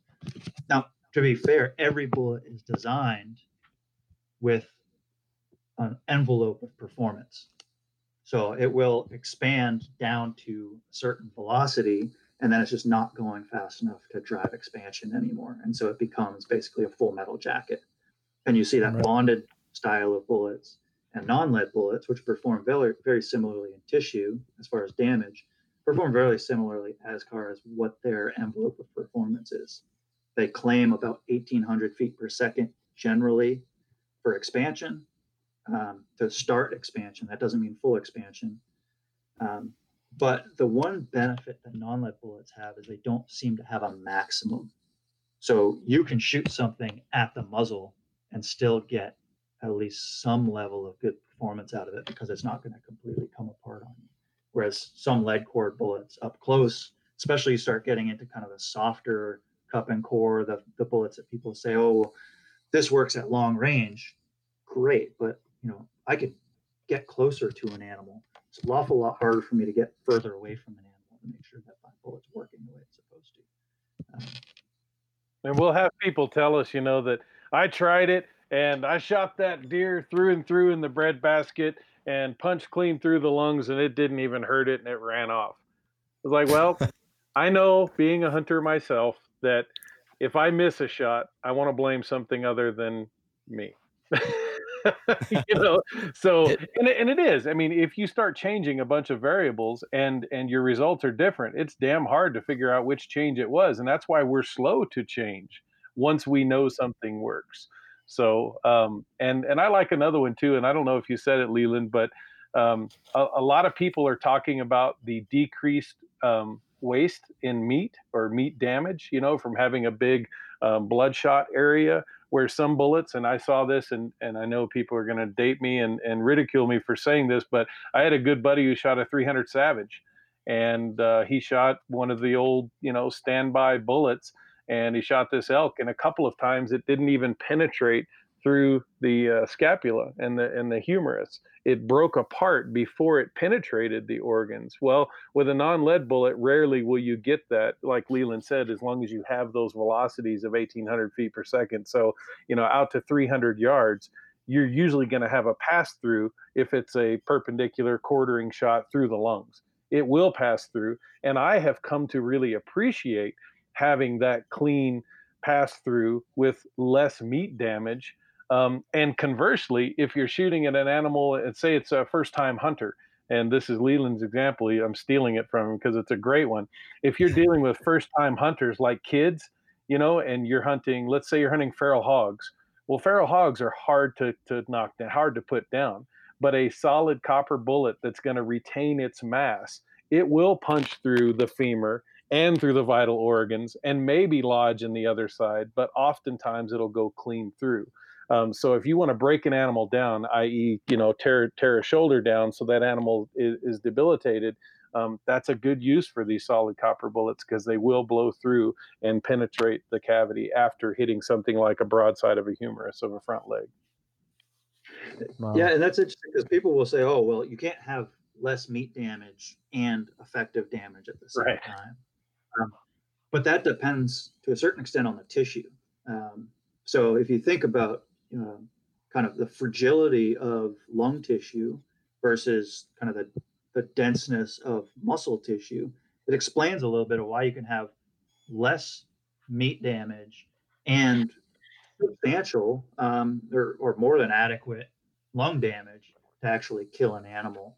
Um, and you kind of do, you can get best of both worlds. Yeah. And like Chris was saying, you get that new hunter, start breaking skeletal structure. I mean, I've shot a lot of hogs. Um, I've tracked two that have shot with a non-lead bullet, and both of those were 99% my fault. Um, could I potentially gotten lucky if a fragment had come off of a lead bullet? Maybe. But if I'm relying on luck because that fragment's going to go somewhere and make up for my mistake, then I just made a mistake. That's all there is to it. I mean, there's nothing else to say about that. You know, you can't rely on your bullet coming apart in an unspecified manner to somehow solve a problem of pulling putting it in the wrong spot. That's just all there is to it. Yeah, totally. Yeah. Shot placement. Shot placement. Yeah. No. Yeah. No matter what. I mean, you get into the whole thing. You know, people go down the rabbit holes of like the magnum calibers and the big heavy grain bullets and knockdown power and all this kind of stuff. And you know, I always come back to it. And it's like, man, like we kill these big animals with an arrow um, yeah. and it and it's all about precision of perfect shot placement broadside through the lungs and it's like they're gonna die. I mean so, i gotta go back to that elk story i told at the very beginning right? I mean that's a 130 grain 270 bullet at just under 300 yards that went through and through and broke ribs coming out. I mean that's in my opinion perfect bullet performance and yeah, yeah, I shot the animal more than once, but I probably would have done that with any other bullet too, because that's my responsibility. If it's on its feet, keep shooting. They blood to- yeah, yeah, I'm I'm a new archery hunter. I shot that javelina. Well, I shot at it. I'm going to tell on myself. I shot at it four times, and you know what the sad thing was? My first shot was through and through the shoulder and through the top of the lungs. I didn't need to shoot again, but I'm not as experienced in archery hunting. And when it when it started to move away from me and get beyond 60 yards, I wanted to close the distance and make sure that that animal was going to die. And so I shot it again and I hit it again and I missed another time. Um, but now that I see the shot placement and after I skinned the animal, and my daughter was with me, and I said, There you go. Perfect example. I'm new to this. I, I, I got excited and I shot more than I needed to. But if I would have had the confidence in that first shot being on target, and it was, that animal was dead. It was just needing to go its 40 yards and expire. And it traveled about 40 yards. And it was a yep. through and through shot and very clean had I not hit it a second time. now, now, just kind of the final thing, kind of on on you know bullets and stuff with uh, non-lead. So, what about you know the myths of the copper bullets are wearing out barrels quicker? They cause more fouling. Um, you know that that I've I've seen that float around to kind of the naysayers. What's the reality that you guys? I think of? the fouling's a remnant of, of, the early development of the technology. When they first developed the Barnes bullets, they they didn't have any banding. It was just a cylinder, um, and there was no place for displaced material to go. Um, because copper is a little bit different than lead, you don't get the obturation or kind of the slugging um, or absorption of variation in in the rifle barrel that you get with tooling marks. And so you would get a little bit additional stripping of material off the bullet from the rifling. And so occasionally you did see rifles that had a fair amount of fouling. Once they started to have the addition of these uh, kind of banding grooves in the bullets, that seems to be kind of standard for all the different types now. Um, there's a little bit of variation depending on what company you're looking at. Um, those really seem to have solved all the issues with fouling that I've seen. Um, as far as wearing out barrels, uh, we jacket lead core bullets in copper too. Um, so it's the same material that's impacting the steel. It's still softer than steel. Um, so one, that doesn't really make much sense to me just from a material standpoint. And two, we've never seen any real evidence that we're wearing barrels out faster um, using a copper bullet versus a lead core bullet. Um, none that I've been able to find anywhere. And there have actually been some gun writers that have done a little bit of like testing and cut open barrels to look and see if there was some excessive um, wear happening. They they didn't document any. So interesting. I've been using and the same rifle for ten plus years, shooting just about every type, and I probably shoot more than a lot of, well, not more than a competition shooter, but more than your average hunter. Um, it still shoots fine as long as you know I don't screw it up by putting a new stock on it and not getting it you know, torqued down properly. yeah, hey, I, there's there's another story there I I can sense, but, oh, but I mean if you do if you do switch, you know when when you switch to non-lead ammunition and you think you wear the barrel out on your firearm, then you get to buy a new one.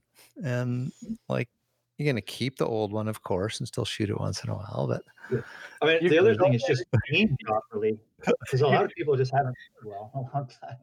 If an average North American uh, big game hunter um, wears their gun out in in a you know relatively short period of time from from uh, whatever they think the reason is, and they need to get rid of it, they can just donate it to us, and we'll use it. Yeah, I'm just yeah yeah. We'll we'll, uh, we'll get the shipping addresses up for all yeah, those. Yeah.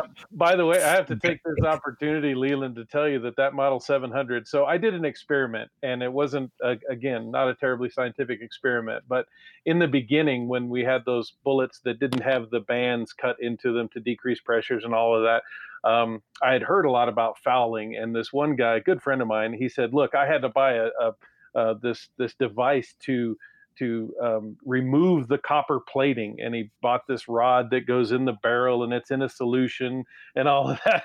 And I was like, "Wow, really? I haven't had a problem with my old mountain rifle 270, which is probably 30 years old, and I'd started shooting copper, and it seemed to be okay. So I did an experiment. I went to our local Walmart and I bought a Remington Model 700 ADL 30 6 and I shot that thing for a year and a half at shooting demonstrations and I did not clean it because I wanted to see what the true effect was.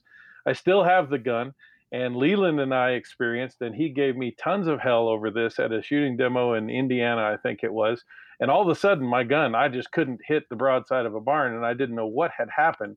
I took the um, mounts off um, when I came home. And because we went back in the Midwest where they had humidity, something I'm not familiar with being in here in Arizona, they had I had rust was developing under the mount, under the bases, and it had moved it that way. So I cleaned it all, and I didn't know anything about lapping a, a, uh, um, a, set of rings, and so I bought that and I lapped the rings. I cleaned everything. I remounted the plate, the base plate, put it all back together, and I shot it again the other day, Leland, and it was still shooting off. And I thought, oh no, this thing has finally fouled. it turns out I, I cleaned it again really good, went through the whole process again. I took the scope off, I took the rings off, I took the base off, no rust. Then I took the stock off and I found that you know how wood will degrade over time and the hardness of the grain will raise up and the rest will retract that was pushing on the barrel. So I floated the barrel. So the humidity from our trip back to the Midwest, I think it affected not only it rusted underneath the base plate, it also it caused the wood to swell, and over time it started pushing on the barrel. So now I've now um, what's that? It's called floating the barrel, right? See, this is all new to me. I, I just buy guns, and if they kill things, I put it in the freezer. Um, but I I now have floated that barrel, and I'm going to go shoot it again. And if if that's not the problem, I'll have to report back to you guys and tell you whether or not that barrel was finally shot out. But I'm I'm thinking probably I found the problem. oh well man, you can tell these guys know their stuff inside and out, uh, both scientifically and just being out there doing stuff and playing, and uh, that's that's fantastic. Hey, um, if if you want to wrap this up for listeners, what's your final advice when it comes to non-lead ammunition and the choices that are available, the choices that somebody can make, you know, to switch? What what's the big message piece of advice? I think uh, um, i think the biggest thing is you know we're we're inundated with information. And a lot of that information they're they're agenda driven you know? They're either trying to sell a product or to convince somebody not to buy a product or uh, there, there, there's tons of information out there and it's not all legitimate take this information in, think about it, apply it to yourself, do some experimentation yourself, and then share the results of it. And from what we've seen, when people try non lead ammunition, they come back to us the next time we see them.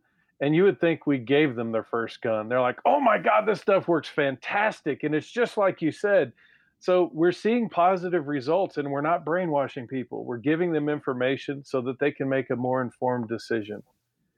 And beyond that, share that information honestly with your fellow hunters and especially with your friends and folks that are not hunters because they need to see our responsibility in action that we are not just a bunch of you know hillbillies and rednecks out there shooting up the countryside and don't care about conservation. They need to know that we are taking all of this in and we're making responsible decisions for the betterment of wildlife and the ecosystems that we all share. Awesome message. Yeah. Well i don't want to follow that up now. It's good. Okay.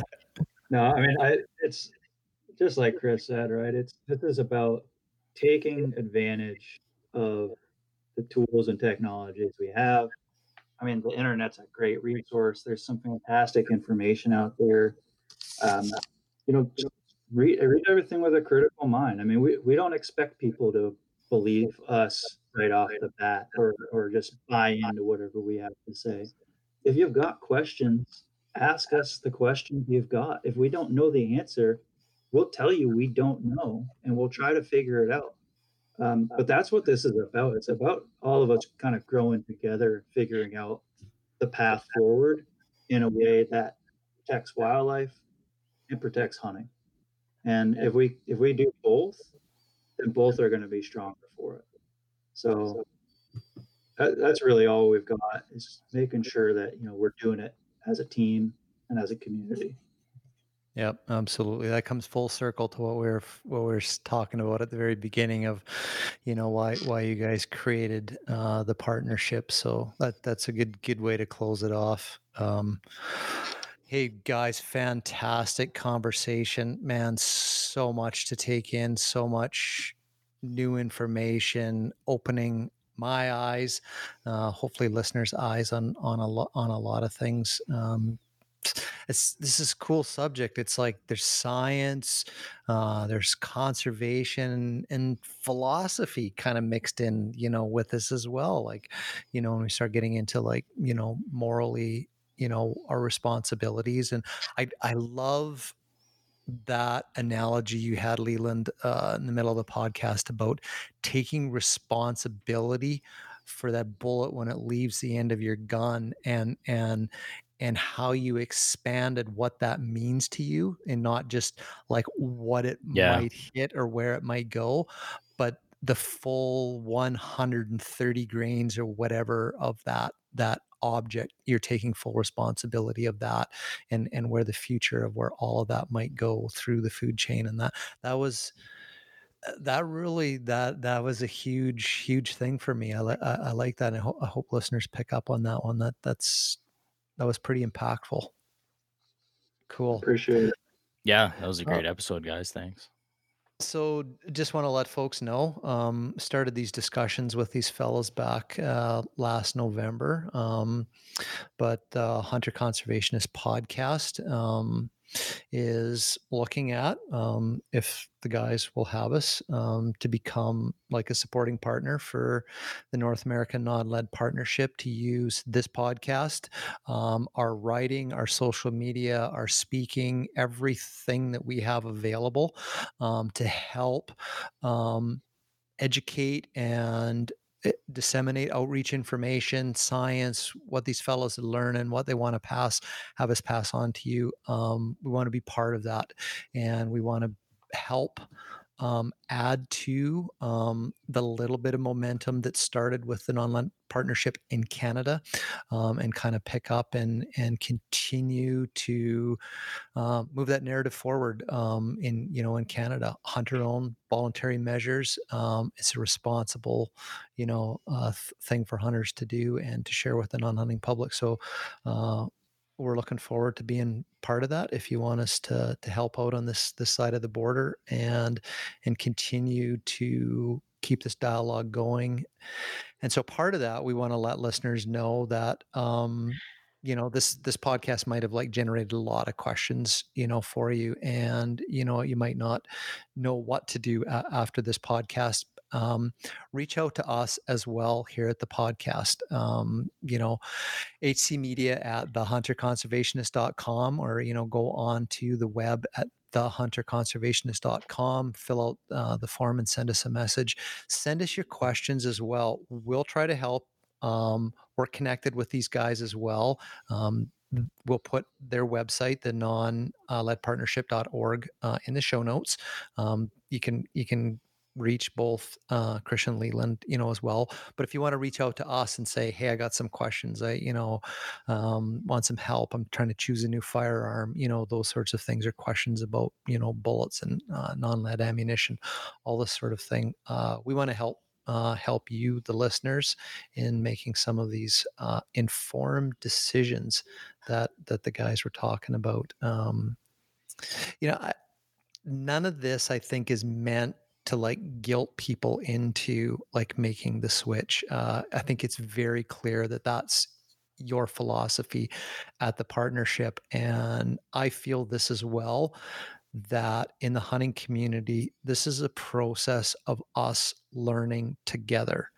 We didn't know about a lot of this stuff 10 years ago, or 20 years ago, or five years ago, but we are learning it now. And science is really helping us learn at a high level of, of confidence. And, and we're incorporating science into our hunting practices. That's a foundation of the North American model of wildlife conservation. So you know that that's that's real it's a real thing it's not just tenants on on a paper that this is it in action um, learning together using the science and adapting as as we go and there's nothing to be guilty about. There's nothing to be ashamed about. I hunted with lead bullets my whole entire life. My dad did, my grandfather did, everybody. It's it that's fine. Like it's, you know, we are where we are. But what matters is how we how we change our behavior and what we do with the information that these guys are bringing forward and making those choices. And I thank you. I thank you for everything that you are doing and the information that that you do want to put out there. So, um, absolutely our pleasure. Fantastic. Yeah, thank you for having us and, and look forward to more conversation in the future for sure. So the thing we didn't get to talk about um, you know a little bit we we were doing this a bit by email is uh, uh, non-lead options for turkey shotgun shells because i'm already thinking about turkey season coming up. So um, what i'm hoping is uh, when the whole border thing and the covid thing opens up uh, we'll have an opportunity to get together and uh, maybe we'll do some testing with um, with turkey loads and look at the tungsten and, and bismuth and different options that are available out there because they do exist. Um, I'll, mm-hmm. I'll try to get some information out before turkey season for folks uh, on on uh, non lead options for turkey hunting and but I think it would be more fun to get together with you guys with some shotguns and shoot some ballistic gels and water jugs and those sorts of things, and and uh, and then tell people about it. So I'm looking forward to that day. Yeah, sounds like fun to me. Let's let's make it happen. Let's do it. All right, we just got to get this COVID thing taken care of. So, um, thanks very much uh, for joining us tonight from Oregon and from New Mexico. Good uh, luck with your field work there, Chris. Finishing Thank up you. and. All right, everybody. Thanks for listening, and we will see you in the next episode.